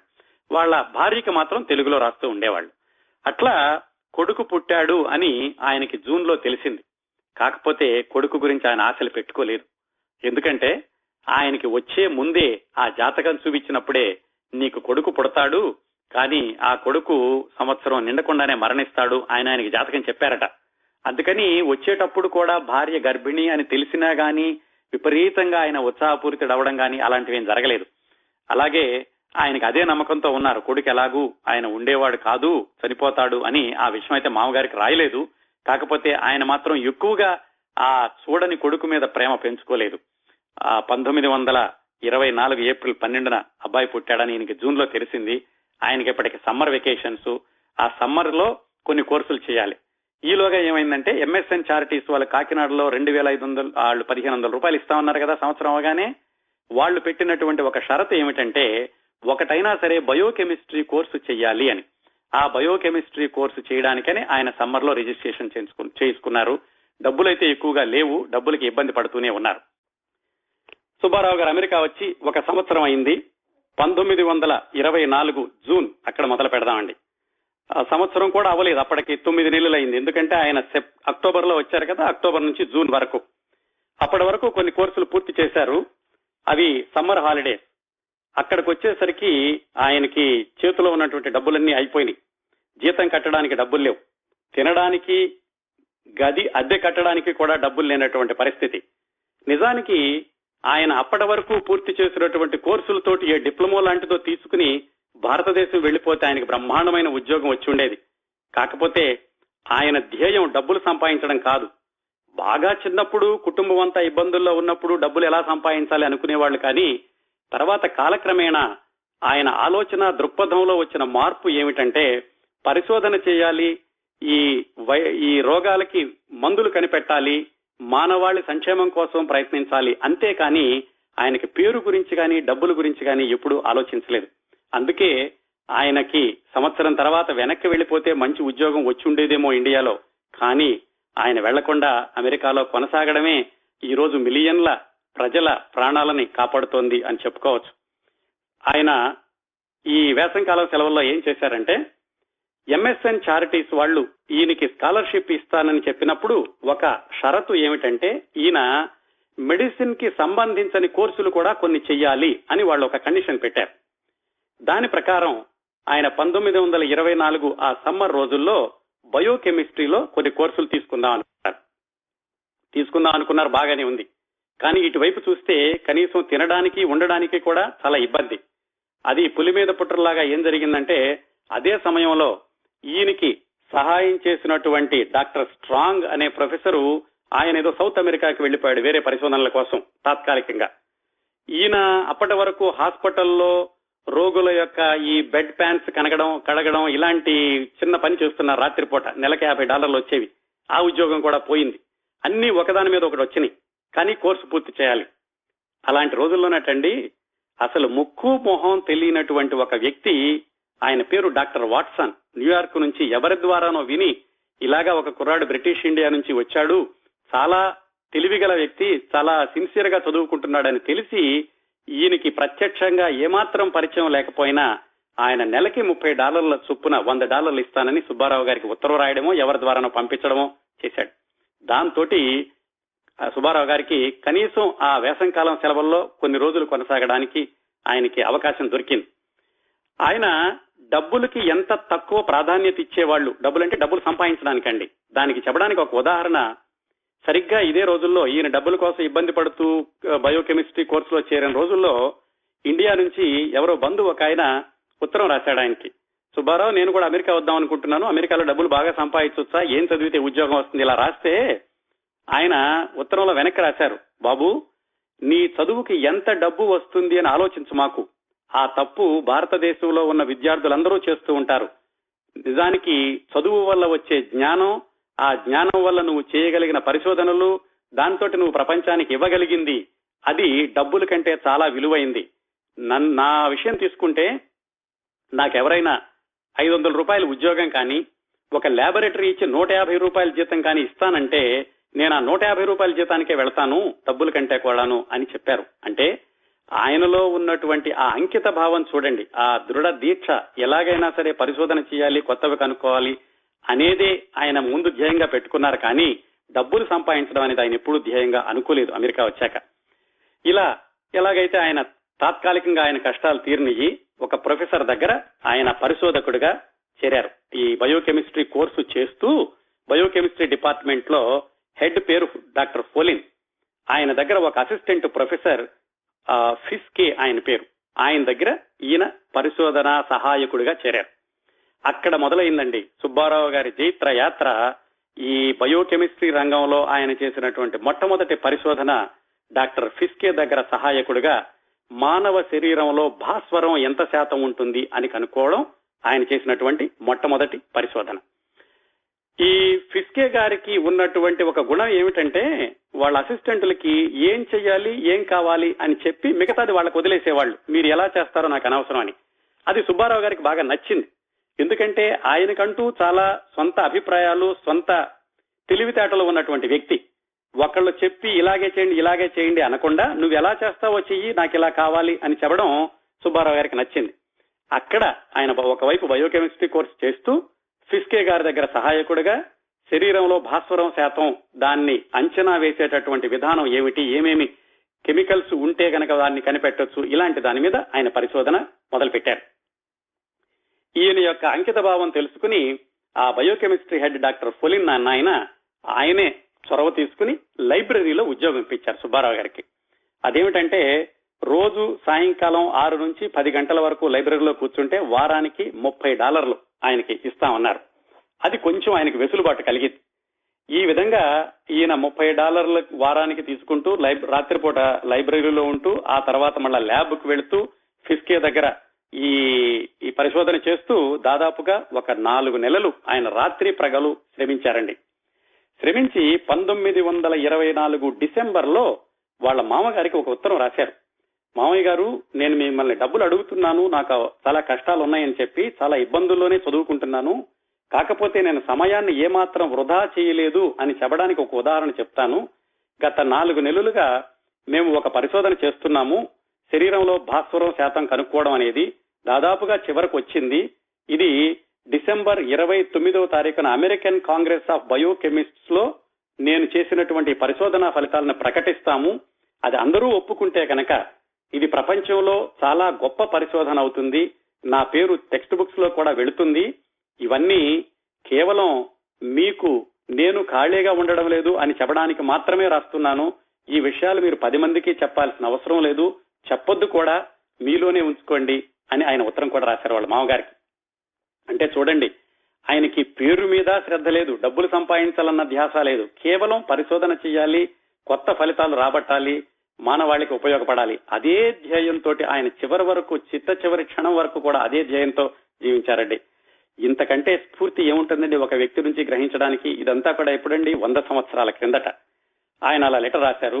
నిజంగానే 1924 డిసెంబర్ 29వ తేదీన ఆయన కనుక్కున్నటువంటి పరిశోధనా ఫలితాలు ప్రకటించడం, దాన్ని శాస్త్రంలో ఒప్పుకోవడం, దాన్ని ఇప్పటికీ కూడా వాడుతున్నారటండి. ఎవరైనా బయోకెమిస్ట్రీ స్టూడెంట్స్ ఉంటే దాన్ని కన్ఫర్మ్ చేయొచ్చు. ఇప్పటికి కూడా శరీరంలో భాస్వరం శాతాన్ని కనిపెట్టడానికి వాడేటటువంటి విధానాన్ని ఫిస్కే సుబ్బారావు మెథడ్ అంటారటండి. ఫిస్కే ఆయన గైడ్ కాబట్టి ఆయన పేరు ముందు పెట్టారు. సుబ్బారావు గారికి ముందు నుంచి కూడా ఇది ఒక బలహీనత, అంటే ఆయనకి పేరు మీద ఏమాత్రం వ్యామోహం లేదనుకున్నాం కదా. ఆయన ప్రొఫెసర్ గారి దగ్గర పనిచేసేటప్పుడు ప్రొఫెసర్ గారి పేరు ముందు పెట్టారు. ఆ తర్వాత ఈయన దగ్గర వేరే వాళ్ళు పనిచేసేటప్పుడు సరే చిన్నవాళ్ళు కదా వాళ్ళకి పేరు రావాలని వాళ్ళ పేరు ముందు పెట్టారు. సుబ్బారావు గారి మేధస్సు తెలివితేటలు ఎంత ఉపయోగపడినా గానీ ఆయన పేరు మాత్రం ఇప్పుడు రెండో వరుసలోనో మూడో వరుసలోనే ఉండడానికి ఆయన కూడా ఒక కారణం అనుకోవచ్చు. కారణం ఆయనకు అసలు పేరు తెచ్చుకోవాలని కానీ పేరు రావాలని కానీ ఆయన ఎప్పుడు వెంపర్లాడలేదు. ఆ విధంగా దాన్ని ఫిస్కే సుబ్బారావు మెథడ్ అంటారు. అది 1924 డిసెంబర్ 29న ప్రకటించారు. ఆ తరువాతి సంవత్సరం టెక్స్ట్ బుక్స్ లోకి వెళ్లడం అంటే సుబ్బారావు గారు అమెరికా వచ్చినటువంటి 2 సంవత్సరాల్లోనే ఆయన పేరు బయోకెమిస్ట్రీ టెక్స్ట్ బుక్స్ అన్నిటిలోకి ఎక్కిందండి ఈ ఫిస్కే సుబ్బారావు విధానం ద్వారాను. ఇలా ఒక సంవత్సరం గడిస్తూ ఉండగా ఆయన వ్యక్తిగత జీవితంలో ఇంకొక పరిణామం ఏంటంటే ఆయనకు పుట్టినటువంటి కుమారుడు 1924 ఏప్రిల్లో పుట్టిన కొడుకు 1924 డిసెంబర్ 24న చనిపోయాడు. ఆ విషయం ఈయనకి ఉత్తరం ద్వారా తేలడానికి జనవరి అయ్యింది. అప్పటికీ ఈయన పరిశోధనా ఫలితాలు బయటికి రావడం, ఈయనకి ఆ ఫిస్కే సుబ్బారావు మెథడ్ ప్రాచుర్యంలోకి రావడం జరిగింది. ఆ విషయం తెలుసుకుని ఆయన చాలా నిర్లిప్తంగా వెనక్కి ఉత్తరం రాశారు. మామగారు, నాకు తెలుసు పిల్లవాడు చనిపోతాడని, నాకు జాతకాల మీద నమ్మకం ఉంది, మీరు బాధపడమాకండి, అతనికి అంత వరకు మాత్రమే అతనికి ప్రాప్తం ఉంది, అందుకని 8 నెలలే బతికాడు, మీరు శాషిగ్రమ్మని చదువుకోమని చెప్పండి, చదువుకుని ఆవిడ ముందు కొంచెం అభివృద్ధిలోకి వస్తే బాగుంటుంది అని చెప్పి ఉత్తరం రాశారు. కొడుకు పోయినందుకు ఆయన ఏమాత్రం బాధపడలేదు. ఆయన దానికి కారణం కూడా చెప్పారు. మనం తల్లిదండ్రులు పిల్లలు అనేది భగవంతుడిచ్చిన వరం అంటే నేను నమ్మను, పూర్వజన్మ సంబంధం అన్నా నేను నమ్మను. భార్యాభర్తల వల్ల పిల్లలు పుట్టారు, ఆ తర్వాత వాళ్ళ జీవితంలో వాళ్ళు వెళతారు, మనకంటే ముందు వెళ్ళిపోతారా తర్వాత వెళ్ళిపోతారా అనేది మనం చెప్పలేము. ఏది జరిగినా సరే మనం దాని స్థిత ప్రజ్ఞతతో తీసుకోవాలి అని ఉత్తరంలో రాశారు. అలాగే ఆయన తీసుకున్నారు. ఆ తర్వాత 1924 అయిపోయాక 1925 నుంచి ఈయన చేసినటువంటి మొట్టమొదటి పరిశోధన బాగా నచ్చడం వల్ల కానీ ఏమైనా కానీ 25 నుంచి ఆయనకి ఫీజు లేకుండా చేయడం, అలాగే 25 చివరిలో ఆయనకి కొంచెం స్కాలర్షిప్ కూడా ఇవ్వడం, $800 స్కాలర్షిప్ కూడా రావడం జరిగింది 1925 నుంచి. అక్కడి నుంచి ఆయన ఒకవైపు పిహెచ్డి వైపు పరిశోధన చేయడం, దానికి కావాల్సిన కోర్సులు పూర్తి చేయడం రెండూ చేశారు. ఈ $800 స్కాలర్షిప్ వచ్చినప్పుడు వాళ్ళ భార్య శేషగిరి గారికి ఉత్తరం రాశారు. ఏమిటి మరి మీ నాన్నగారి అప్పు తీర్చేయమంటావా అంటే, ఆవిడ ఎలాగో వచ్చే సంవత్సరం మీరు వెనక్కి వచ్చేస్తారు కదండి, 3 సంవత్సరాల్లో వచ్చేస్తున్నారు కదా, పోన్లే మీరు వచ్చినాక తీర్చొచ్చులే అని ఆవిడ ఉత్తరం రాశారు. నిజానికి ఆయన అనుకున్నారు 1926లో వెనక్కి వెళ్ళిపోదామని. 26లో వెనక్కి వెళ్ళిపోదాం అనుకుంటున్న సమయంలోనే 1925 చివరిలో ఈయనకి రాక్ ఫెల్లర్ ఫౌండేషన్ వాళ్ళ దగ్గర నుంచి స్కాలర్షిప్ వచ్చింది. దేనికి? పరిశోధన చేయడానికి. ఆయన చేయదలుచుకుంది అదే. పిహెచ్డీకేమో ఆయనకి స్కాలర్షిప్ వచ్చింది, దాంతో ఆయన 1926లో ఇండియా వెళ్లడం కూడా మానుకున్నారు. ఇవన్నీ ఉత్తరాల్లో రాశారు వాళ్ళ మామగారికి. నేను వద్దాం అనుకుంటున్నానండి, ఇలాగా నాకు స్కాలర్షిప్ వచ్చింది, పిహెచ్డీ కూడా పూర్తి చేస్తాను, ఇప్పుడు నేను మధ్యలో ఆపేసి కనుక ఇండియా వస్తే నాకు సరైన ఉద్యోగం రాదు, 4 నెలల్లో మీ ఇంట్లో ఉన్నానంటే మీకే చివరికి విసుగు వస్తుంది, ఏమిట్రా వీడు అమెరికా వెళ్ళి ఖాళీగా కూర్చున్నాడు అంటారు, అందుకని ఈ పరిశోధన పూర్తి చేయడమే నాకు మంచిదిగా అనిపిస్తోంది, అందుకని ఇక్కడే ఉంటున్నాను అని ఆయన ఉత్తరం రాస్తూ వచ్చారు వాళ్ళ నాన్నగారికి. ఆ విధంగా 1926 నుంచి 1929 వరకు ఆయన పరిశోధనలు చేశారు. ఆ తర్వాత 1929లో ఆయనకి డాక్టరేట్ వచ్చింది. ఈ 1925 నుంచి 1927లో ఒక అద్భుతమైనటువంటి పరిశోధన చేశారండి ఆయన. ఏమిటంటే మానవ శరీరంలో మనం తినేటటువంటి ఆహారం అది ఏటీపీగా నిల్వ చేయబడుతుంది అని ఈయన కనుక్కున్నారు. కాకపోతే వీళ్ళు ఈయన గైడు ఇద్దరూ కలిసి దాన్ని ప్రకటించేలోగానే వేరే శాస్త్రవేత్త ప్రకటించేశాడు. కాకపోతే దానికి కొనసాగింపుగా ఆయన చేసినటువంటి ఫాస్ఫోక్రియేటిన్ దాని మీద చేసిన పరిశోధనకి ఆయనకి 1929 మార్చి 13న డాక్టరేట్ ఇచ్చారు. డాక్టరేట్ ఇచ్చాకైనా సరే మళ్ళీ ఇండియా వెళదాం అనుకున్నారు. ఇండియా వెళదాం అనుకున్న 1930 ప్రాంతాల్లో కలకత్తాలో ఏదో ఒక ల్యాబొరేటరీ వాళ్ళు, అంటే అప్పట్లో బ్రిటిష్ వాళ్లే కదా, వాళ్ళు ఏమైనా ఉద్యోగం ఇస్తారేమోనని ఆ కలకత్తా వాళ్ళు అమెరికా వచ్చినప్పుడు వాళ్ళతో మాట్లాడారు. వాళ్ళు ఏమన్నారంటే బ్రిటిష్ వాళ్ళకే పెద్ద ఉద్యోగాలు ఇస్తాం, నీకు వస్తే ఏదో చిన్న ఉద్యోగం ఇస్తామన్నారు. దాంతో ఆయన 1930 తర్వాత కూడా ఇండియా వెళ్లేటటువంటి ఆలోచన విరమించుకున్నారు. అయితే పూర్తిగా ఇక వెళ్ళొద్దు, ఎప్పటికీ వెళ్ళొద్దు అని ఎప్పుడు అనుకోలేదు, ఎప్పటికప్పుడు అవకాశం కోసం చూస్తున్నారు. మధ్యలో వాళ్ళ మామగారికి రాశారు, పోనీ నాకు రావడం ఆలస్యం అవుతుందండి, మీ అమ్మాయిని పంపించండి, మీకు భయం అయితే కనుక నేను బొంబాయి వరకు వస్తాను, అక్కడి నుంచి శేషగిరిని తీసుకొస్తానన్నారు. కానీ ఏం కారణాలో ఏమో కానీ అది కూడా కుదరలేదు. దాంతో సుబ్బారావు గారు ఇండియాకి రాలేదు, శేషగిరి గారు అమెరికాకి రాలేదు. ఆయన 1929లో రీసెర్చ్ అయిపోయాక 1940 వరకు కూడా హార్వర్డ్ యూనివర్సిటీలోనే కొనసాగారు. ఇంకో చాలా విచిత్రమైన విషయం ఏమిటంటే ఈయన ఇన్ని పరిశోధనలు చేశారు, చేస్తూనే ఉన్నారు, కాకపోతే యూనివర్సిటీలో మాత్రం ఆయనకి అసిస్టెంట్ ప్రొఫెసర్ పదవి కూడా ఇవ్వలేదండి. కేవలం ఇన్స్ట్రక్టర్ గాను రీసెర్చ్ అసోసియేట్ గాను మాత్రమే ఆయనకి పొజిషన్ ఇచ్చారు. ఏమిటి అంటే అప్పట్లో ఉన్నటువంటి పరిస్థితులు, 1930 ప్రాంతాల్లో అమెరికాలో ఉన్నటువంటి పరిస్థితుల దృష్ట్యా విదేశీయులు అమెరికా వాళ్ళకి బోధించడం అనేది కుదురుతుందా లేదా అని ఏమనుకున్నారో ఏమో కానీ మొత్తానికి సుబ్బారావు గారు పరిశోధనలు అయితే చేశారు, అద్భుతమైన పరిశోధనలు చేశారు, పరిశోధకుడిగా పేరు తెచ్చుకున్నారు. కానీ ఆయనకున్నటువంటి అర్హత, ఒక పదవి అనేది మాత్రం యూనివర్సిటీలో రాలేదు. ఆ విధంగా ఆయన 17 సంవత్సరాలు ఆ హార్వర్డ్ యూనివర్సిటీలో ఉంటే మొట్టమొదటి 13 సంవత్సరాలు ఒక ఎత్తు, చివరి 4 సంవత్సరాలు ఇంకో ఎత్తు. చివరి 4 సంవత్సరాలు ఏం చేశారంటే ఆయన యూనివర్సిటీలోనే పనిచేస్తూ పెరల్ రివర్ దగ్గర ఉన్నటువంటి లెడర్లీ ల్యాబొరేటరీస్ లో ఆయన ప్రాక్టికల్స్ చేయడానికి వాళ్లతో ఏవో అక్కడ కూడా కొన్ని పరిశోధనలు చేయడానికి వెళ్లేవాళ్ళు. ఆ పరిచయం తోటి లెడర్లీ ల్యాబొరేటరీస్ వాళ్ళు సుబ్బారావు గారిని ఈ యూనివర్సిటీ వదిలేసి తమ దగ్గరికి రమ్మని అడిగారు. ఆ విధంగా ఆయన యూనివర్సిటీ వదిలేసి 1940లో లెడర్లీ ల్యాబొరేటరీస్ లో అసిస్టెంట్ డైరెక్టర్ గా వెళ్లారండి. అక్కడి నుంచి అంటే సుబ్బారావు గారు హార్వర్డ్ యూనివర్సిటీలో ఉన్నప్పుడు చేసినవన్నీ కూడా ఒక సైద్ధాంతిక పరమైన ప్రయోగాలు అనుకుంటే, ఆయన లెడర్లీ కంపెనీకి వెళ్లిన దగ్గర నుంచి చేసినటువంటి ప్రయోగాలు ఇప్పటికీ కూడా ప్రపంచంలో ప్రతి వాళ్ళు వాడుతున్నారు. అవే ఆయన కనిపెట్టినటువంటి మందులండి. ఆ లెడర్లీ ల్యాబొరేటరీస్ లో ఆయన కనిపెట్టినటువంటి మందులు ఈ ఆరోమైసిన్ అనుకోండి, గ్రామ్ సిడిన్, అలాగే హెట్రాజన్, ఫోలిక్ యాసిడ్, ఇవన్నీ కూడా ఆయన లెడర్లీ ల్యాబొరేటరీస్ లో డైరెక్టర్ గా పనిచేసేటప్పుడు కనిపెట్టినవి.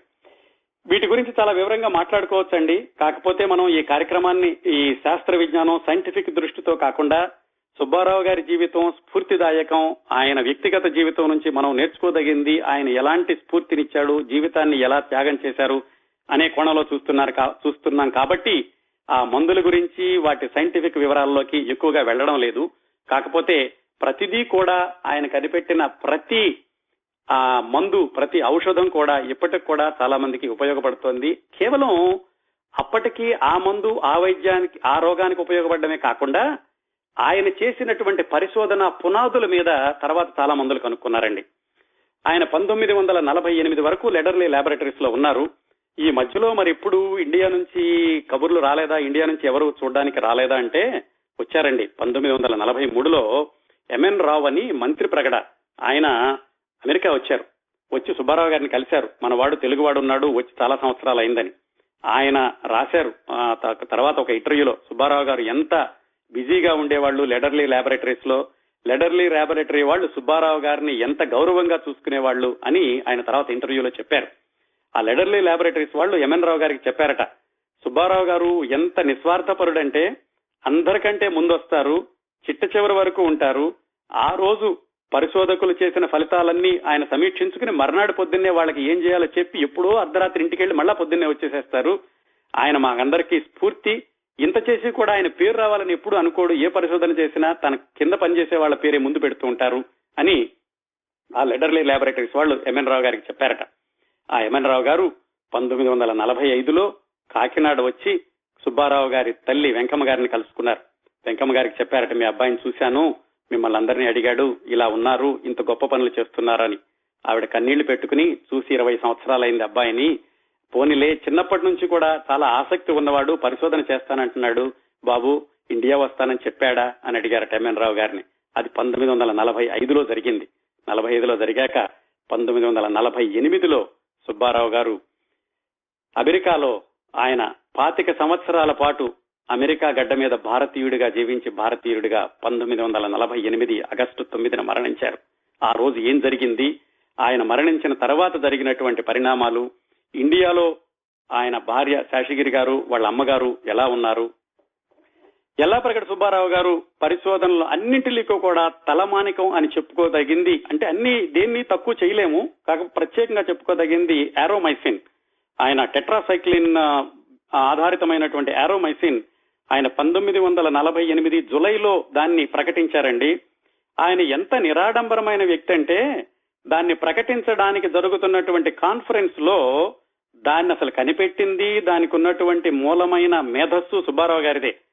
దాన్ని ప్రకటించండి అని తన సహాయకుల్ని వేదిక మీదకి పంపించి వాళ్ళు ప్రకటిస్తుంటే ఆయన ఆ సమావేశంలో వెనకాల కూర్చుని మళ్ళా లెడర్లీ ల్యాబొరేటరీస్ లో క్యాన్సర్ పరిశోధన కోసమని కొత్త బిల్డింగ్లు ఎలా కట్టాలి ఏమిటని ప్లాన్ చేస్తున్నారు. ఆయన కనిపెట్టినటువంటి ప్రకటన వేదిక మీద జరుగుతోంది, ఆయన మాత్రం తర్వాత ప్రణాళికలు ఏమిటని చూస్తున్నారు. అంతగా ఆయన పేరు కోసం ఎప్పుడు ఆయన ఏమాత్రం ఆయన వెంపర్లాడలేదండి. ఆ విధంగా స్వదేశీ గడ్డ మీద తిరిగి అడుగు పెట్టకపోయినా తను కనిపెట్టిన ఔషధాల రూపంలో మాత్రం ఆయన మాతృదేశ రుణం తీర్చుకున్నారు. ఆయన కనిపెట్టినటువంటి ఈ టెట్రాసైక్లినే తర్వాత 1990 ప్రాంతాల్లో భూకంపం వచ్చి ఆ గుజరాత్ లోను మహారాష్ట్రలోనూ వేలాది మంది ప్రజలకి ప్లేగు వ్యాధి సోకినప్పుడు సుబ్బారావు గారు కనిపెట్టిన మందునే వాడారండి. అలాగే ఆయన హెట్రాజన్ అని బోధకాలకి వాడేటటువంటి మందు, ఆ వ్యాధి తగ్గించడానికి వాడే మందును ఆయన కనిపెట్టారు. భీమవరం చుట్టుపక్కల చాలా మందికి ఆ వ్యాధి ఉండేదట ఆ రోజుల్లో. అందుకని భీమవరంలో పుట్టిన సుబ్బారావు గారు తన గ్రామానికి చుట్టుపక్కల ఉన్న ప్రజలకి ఉపయోగపడే మందును కూడా కనిపెట్టారు. అందుకనే ఆయన స్వదేశీ గడ్డ మీద తిరిగి అడుగు పెట్టకపోయినా ఔషధాల రూపంలో మాత్రం మాతృదేశ రుణం తీర్చుకున్నారు ఆయన. కానీ భూగోళం మీద ఉన్న మిలియన్ల ప్రజలు మాత్రం ఆయనకి ఎప్పటికీ కూడా రుణగ్రస్తులేనండి. ఈ రోజు మన ఆరోగ్యాలు సవ్యంగా ఉండడానికి, రోగాల బారి నుంచి మనల్ని రక్షించడానికి ఆ రోజుల్లో ఆయన చేసిన కృషి, పడిన తపన, ఎదుర్కొన్న ఇబ్బందులు, అనుభవించిన పేదరికం, వీటికి ఎవరు లెక్క కడతారండి? ఎవరు లెక్క కట్టలేరు. 1948 ఆగస్టు 8వ తారీఖు, అది ఆగస్టు 7వ తారీఖు శనివారం, అంటే భారతదేశంలో ఆదివారం అవుతుంది. ఆ రోజు ఆయన మిత్రులతో కలిసి బయటికి వెళ్లారు. ఆయనకి సొంత విమానం కూడా ఉండేదండి. లెడర్లీ ల్యాబొరేటరీస్ లో ఉండగా సొంత విమానం ఉండేది, సొంత విమానాన్ని ఆయనే నడిపేవాళ్ళు. ఆ సొంత విమానంతో మిత్రులతో కలిసి ఆయన వెళ్ళొచ్చారట. 7వ తారీఖు రాత్రి వెనక్కి వచ్చి శనివారం విశ్రాంతి తీసుకున్నారు. 8వ తారీఖు ఆదివారం పొద్దున్నే ఆయన ల్యాబొరేటరీస్ కి వెళ్లారు. ఎందుకంటే ఆయనకి శని ఆదివారాలు ఏం లేదు, ఎప్పుడు ల్యాబొరేటరీస్ కి వెళ్లాల్సిందే. వెళ్లి ఏవో పరిశోధనలు, పేపర్లు అన్ని చూసుకుని వచ్చారు. ఆదివారం రాత్రి పడుకున్నారు. సోమవారం పొద్దున్నే ల్యాబొరేటరీస్ కి వెళ్లాలి అందరికంటే ముందు, రాలేదు. మధ్యాహ్నం వరకు చూశారు, మధ్యాహ్నం కూడా రాలేదు ఆయన. ల్యాబొరేటరీస్ వాళ్ళు చాలా ఆశ్చర్యపోయారు, ఏమిటి ఎప్పుడు పొద్దునే వచ్చి కూర్చునేవాడు, ఎందుకు రావటం లేదు అని. వాళ్ళు ఆయన గదికి వచ్చారు. గదికి వచ్చేసరికి తలుపు కొట్టినా తీయలేదు. వాళ్ళు తలుపు పగలగొట్టి లోపలికి వెళ్లేసరికి ఆయన మంచం మీద విగత జీవుడై పడి ఉన్నారు. ఆశ్చర్యపోయారు, ఎందుకంటే ఆయనకి అప్పటి వరకు కూడా ఏమీ జబ్బు ఉన్నట్టు గాని అనారోగ్యం ఉన్నట్టు గాని ఎవరికీ తెలీదు. ఆయన కూడా ఎప్పుడు చెప్పుకోలేదు. అయితే ఆ తర్వాత చేసినటువంటి ఆ పరిశీలనల వల్ల తెలిసింది ఏమిటంటే ఆయన గుండెకి రక్తం తీసుకెళ్లేటటువంటి ధమనులన్నీ కూడా కొవ్వు పదార్థంతో మూసుకుపోయినాయి, అక్కడ బ్లాక్ అయిపోయినాయి అని తర్వాత తెలిసింది. కానీ అలా ఉంటే ఎప్పుడైనా కొంచెం దాని సూచనలు కనిపించాలి, కానీ అవి ఎప్పుడు కనిపించలేదు ఆయనకి. ఎప్పుడు నొప్పి వచ్చినట్టు కూడా ఆయనకి బహుశా మరి ఎవరికి చెప్పుకుని ఉండలేదేమో. అంటే భారతదేశంలో ఆగస్టు 9వ తారీఖు అనుకోవచ్చు, అమెరికాలో కూడా ఆగస్టు 8 రాత్రి అంటే 9వ తారీఖు. 1948 ఆగస్టు 9వ తారీఖున ఆయన మరణించారు. అక్కడితో ఒక ప్రయాణం ఆగిపోయింది. భారతదేశంలో పుట్టి 25 ఏళ్లు విదేశీ గడ్డ మీద భారతీయుడిగానే జీవించి ప్రపంచ మానవాళి కోసం తన జీవితాన్ని అంకితం చేసిన ఓ మహాపురుషుడి జీవితం పరిసమాప్తం అయింది. జీవ రసాయన శాస్త్ర పరిశోధన రంగంలో అద్భుతమైన ఒక అధ్యాయం ముగిసింది. ఆగస్టు 9, 1948. అమెరికాలోని చాలా ప్రసిద్ధమైన పేపర్లన్నీ కూడా ఈయన యొక్క మరణ వార్తని రాశారండి. హెరాల్డ్ ట్రిబ్యూన్, న్యూయార్క్ టైమ్స్ వీళ్ళందరూ కూడా రాశారు. చాలా విచిత్రమైన విషయం ఏమిటంటే భారతదేశంలో ఈయన చనిపోయినటువంటి విషయాన్ని ఏ పత్రిక కూడా ప్రముఖంగా రాయలేదండి. ప్రత్యేకంగా ఆ 1948 ఆగస్టులో వచ్చినటువంటి వార్తాపత్రికలన్నీ వెతికాను దీనికోసం ఏమైనా వార్త కనిపిస్తుందేమో అని. ఒక్క ఆంధ్ర పత్రికలో 1948 ఆగస్టు 12వ తారీఖున చిన్న వార్త రాశారు. అది కూడా ఈ అమెరికాలో రాసిన వార్తకి చిన్న అనువాదం మాత్రమే, పూర్తిగా కూడా రాయలేదు. అయితే ఈ అమెరికా పత్రికలు రాసినటువంటి ఒక సంపాదకీయాన్ని హిందూ పత్రిక వాళ్ళు అలాగే ఆంధ్రదేశంలో స్వతంత్ర అని ఒక మ్యాగజైన్ వచ్చేదండి, ఇంగ్లీష్ మ్యాగజైన్, దానికి కాసా సుబ్బారావు గారిని ఆయన సంపాదకుడు. ఆ దానిలో మాత్రం ఇదే ఎడిటోరియల్ ని వాళ్ళు యథాతథంగా కాపీ చేశారు. కాకపోతే సుబ్బారావు గారి గురించి మాత్రం విశేషంగా అప్పుడు ఎప్పుడు రాయలేదు మన ఆంధ్రదేశంలోని పేపర్లో ఎక్కడాను. ఈయన మరణించారు, మరణించినటువంటి విషయాన్ని తల్లికి తెలియచేశారు. తల్లి కాకినాడలో ఉన్నారు అప్పుడు. ఆవిడ అప్పట్లో ఏమిటంటే వాళ్ళ అమ్మాయి గారి పిల్లల్ని, అలాగే సుబ్బారావు గారికి ఒక అన్నయ్య ఒక తమ్ముడు చనిపోయారని చెప్పుకున్నాం కదా, సుబ్బారావు గారికి చిన్న తమ్ముడు సత్యనారాయణ అని ఆయన ఉన్నారు, ఆయనకి ఇద్దరు అమ్మాయిలు. తల్లి లేకపోయేసరికి ఆ ఇద్దరు పిల్లల్ని, అన్నపూర్ణ గారి పిల్లల్ని పెట్టుకుని వెంకమ్మ గారు కాకినాడలో ఉన్నారు. ఆయనకి ప్రతి నెలా డబ్బులు పంపిస్తూ ఉండేవాళ్ళు సుబ్బారావు గారు. ఆడపిల్లల్ని బాగా చదివించని కూడా చెప్తూ ఉండేవాళ్ళు వాళ్ళ అమ్మగారికి. ఆయన ఎప్పుడు వద్దామని అనుకున్నారు, వెంకమ్మ గారు కూడా వస్తాడని ఎదురు చూస్తూ ఉన్నారు. ఆ చివరికి 1948 ఆగస్టు 10వ తారీఖున ఎప్పుడో ఆవిడికి ఒక కేబుల్ ద్వారా ఇలాగా ఆయన ఇక్కడ మరణించాడన్న విషయం వెంకమ్మ గారికి కాకినాడలో తెలిసింది. ఏం చేస్తారు, ఆవిడ మాత్రం ఎదురు చూస్తున్నారు ఇంకా వస్తాడని. ఈ వార్త వచ్చింది. అప్పటికి సుబ్బారావు గారి భార్య శేషగిరి గారు అనపర్తిలో ఉన్నారు. ఈ వెంకమ్మ గారి మనవడు తల్లాప్రగడ రామచంద్రరావు ఆయన్ని ఈ కబురు తీసుకుని వెళ్ళమని చెప్పి శేషగిరి దగ్గర పంపించారు. శేషగిరి గారికి కూడా తెలియచేశారు, ఇలా సుబ్బారావు గారు చనిపోయారు అమెరికాలోను అని. వెంకమ్మ గారు తనకి కేబుల్ వచ్చినప్పుడు వాళ్ళకి తెలియచేశారట, ఏమిటంటే మా అబ్బాయిని అక్కడే దహన సంస్కారం చేసి చితాభస్మాన్ని అక్కడే సముద్రంలో కలిపేయండి అని చెప్పారట. ఆ విధంగా సుబ్బారావు గారి జీవితం అమెరికాలో ఆ విధంగా ఆయన అంతర్ధానం అయిపోయారండి.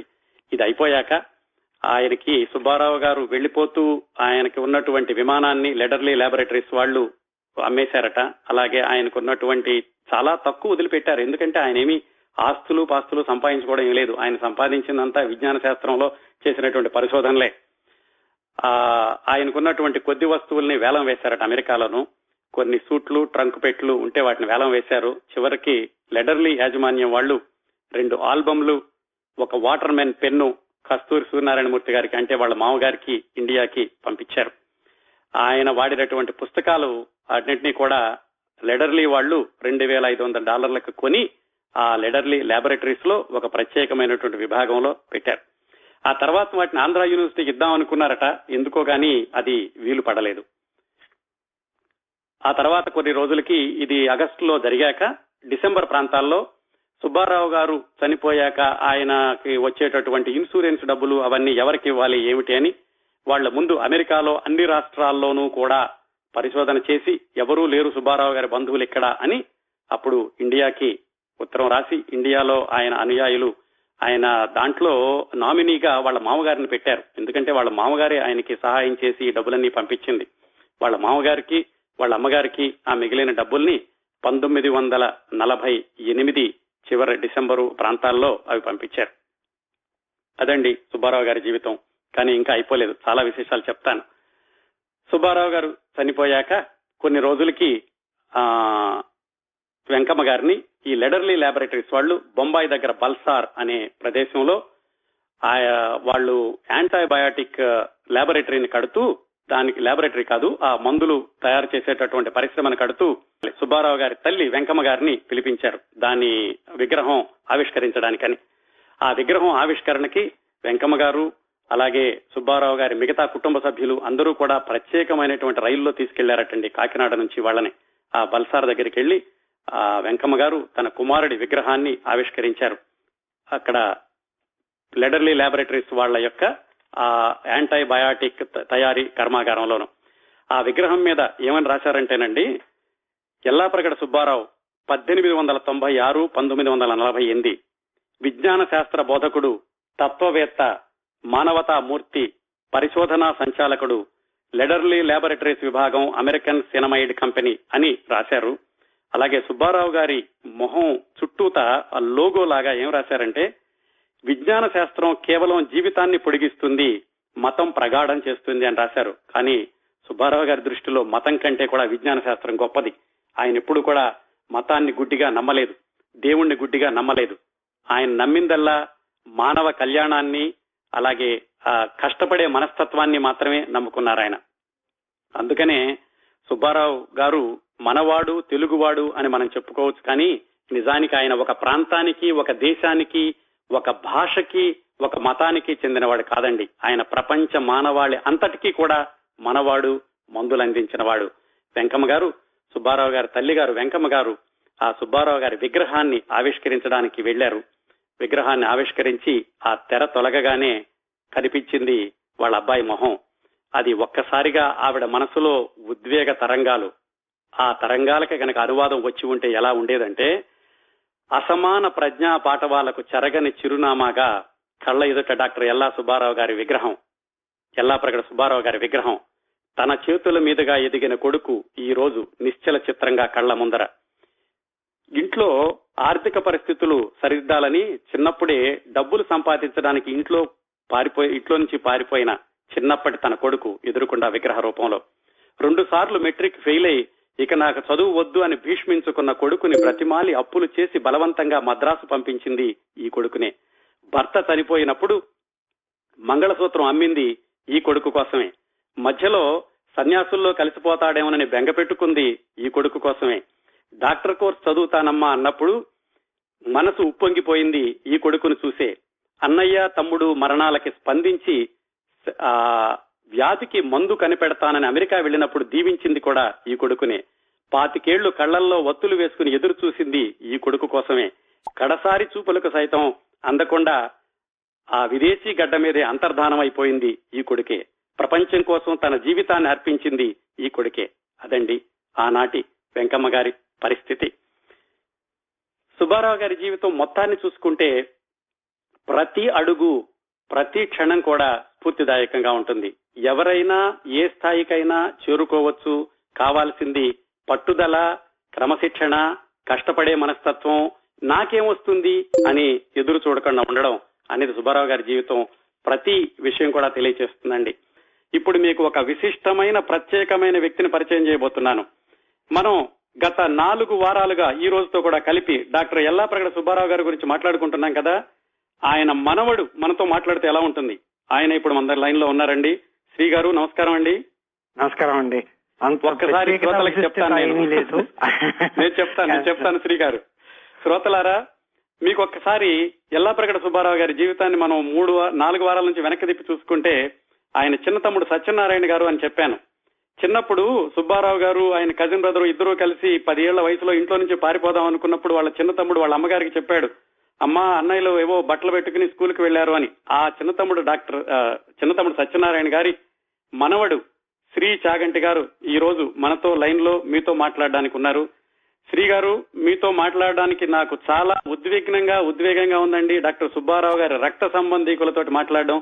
చెప్పండి, మీకు మీ తాతగారు ఇంత గొప్పవాడు అని ఎప్పుడు తెలిసింది మీకు? అంటే చిన్నప్పటి నుంచి ఇంట్లో ఫోటో ఉండేది, పెద్ద ఫోటో ఆయనది. అంటే ఆయన పోయిన 15 ఏళ్లకి నేను పుట్టాను.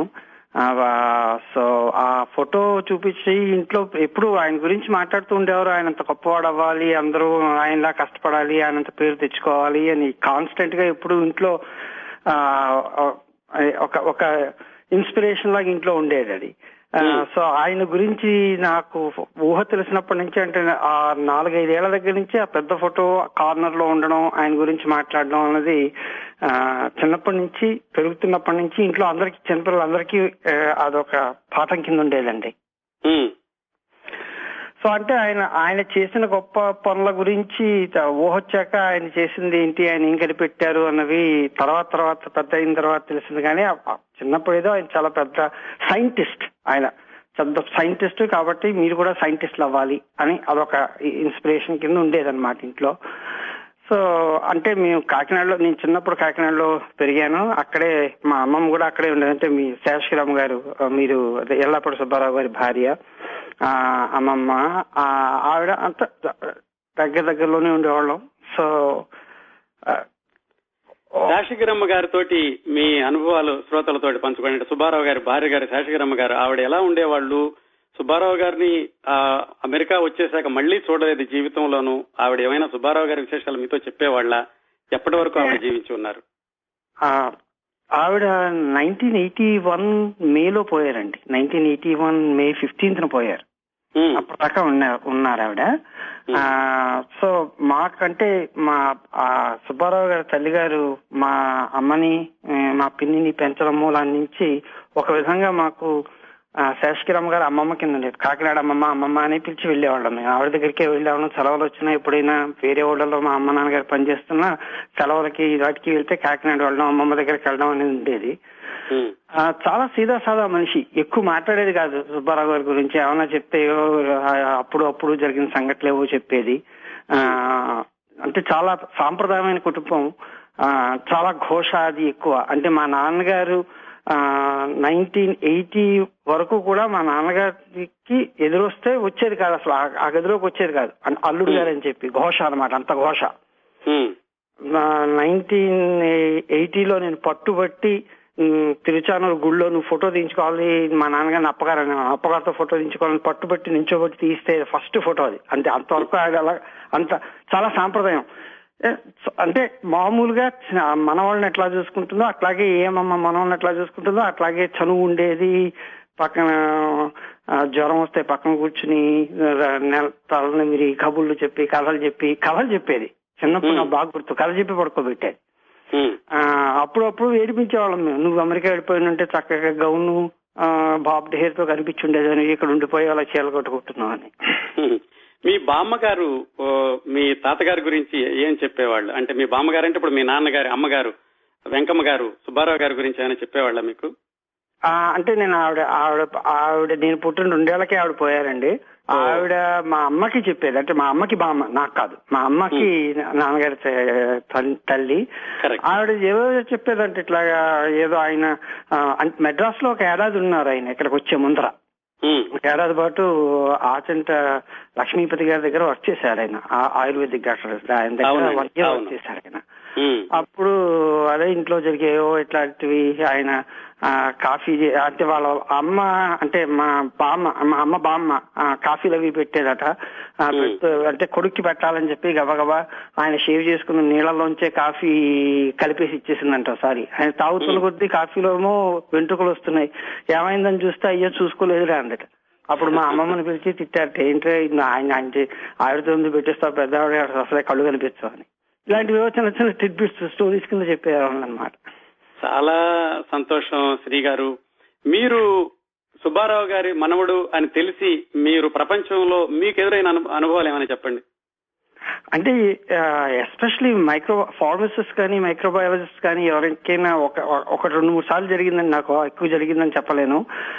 1-2 సార్లు సుబ్బారావు గారు రిలేటెడ్ సుబ్బారావు గారికి మనవని వరుస అవుతాను అన్నప్పుడు మాత్రం అంటే అమ్మ బాబాయ్ ఈయనకి ఎంత పేరుందా, మేము ఆయన గురించి చదువుకున్నాం, ఆయన ఫార్ములాస్ అవి మేము కట్టబడి పెట్టాం, అంటే అయ్యో మీకేమైనా తెలుసా, ఆయన ఫోటోలు మీ దగ్గర ఉన్నాయా, ఇలాంటివన్నీ. అంటే అంతవరకు ఒక విధంగా ఇంకో తర్వాత ఒక అబ్బాయి ఈయన పెద్ద డిసిడెంట్ గా ట్రీట్ చేసేటప్పటికీ అయ్యి బాబాయ్ ఇంత ఇన్ఫ్లుయెన్స్ ఉందా ఈయనకి ప్రపంచంలో అనిపించేది.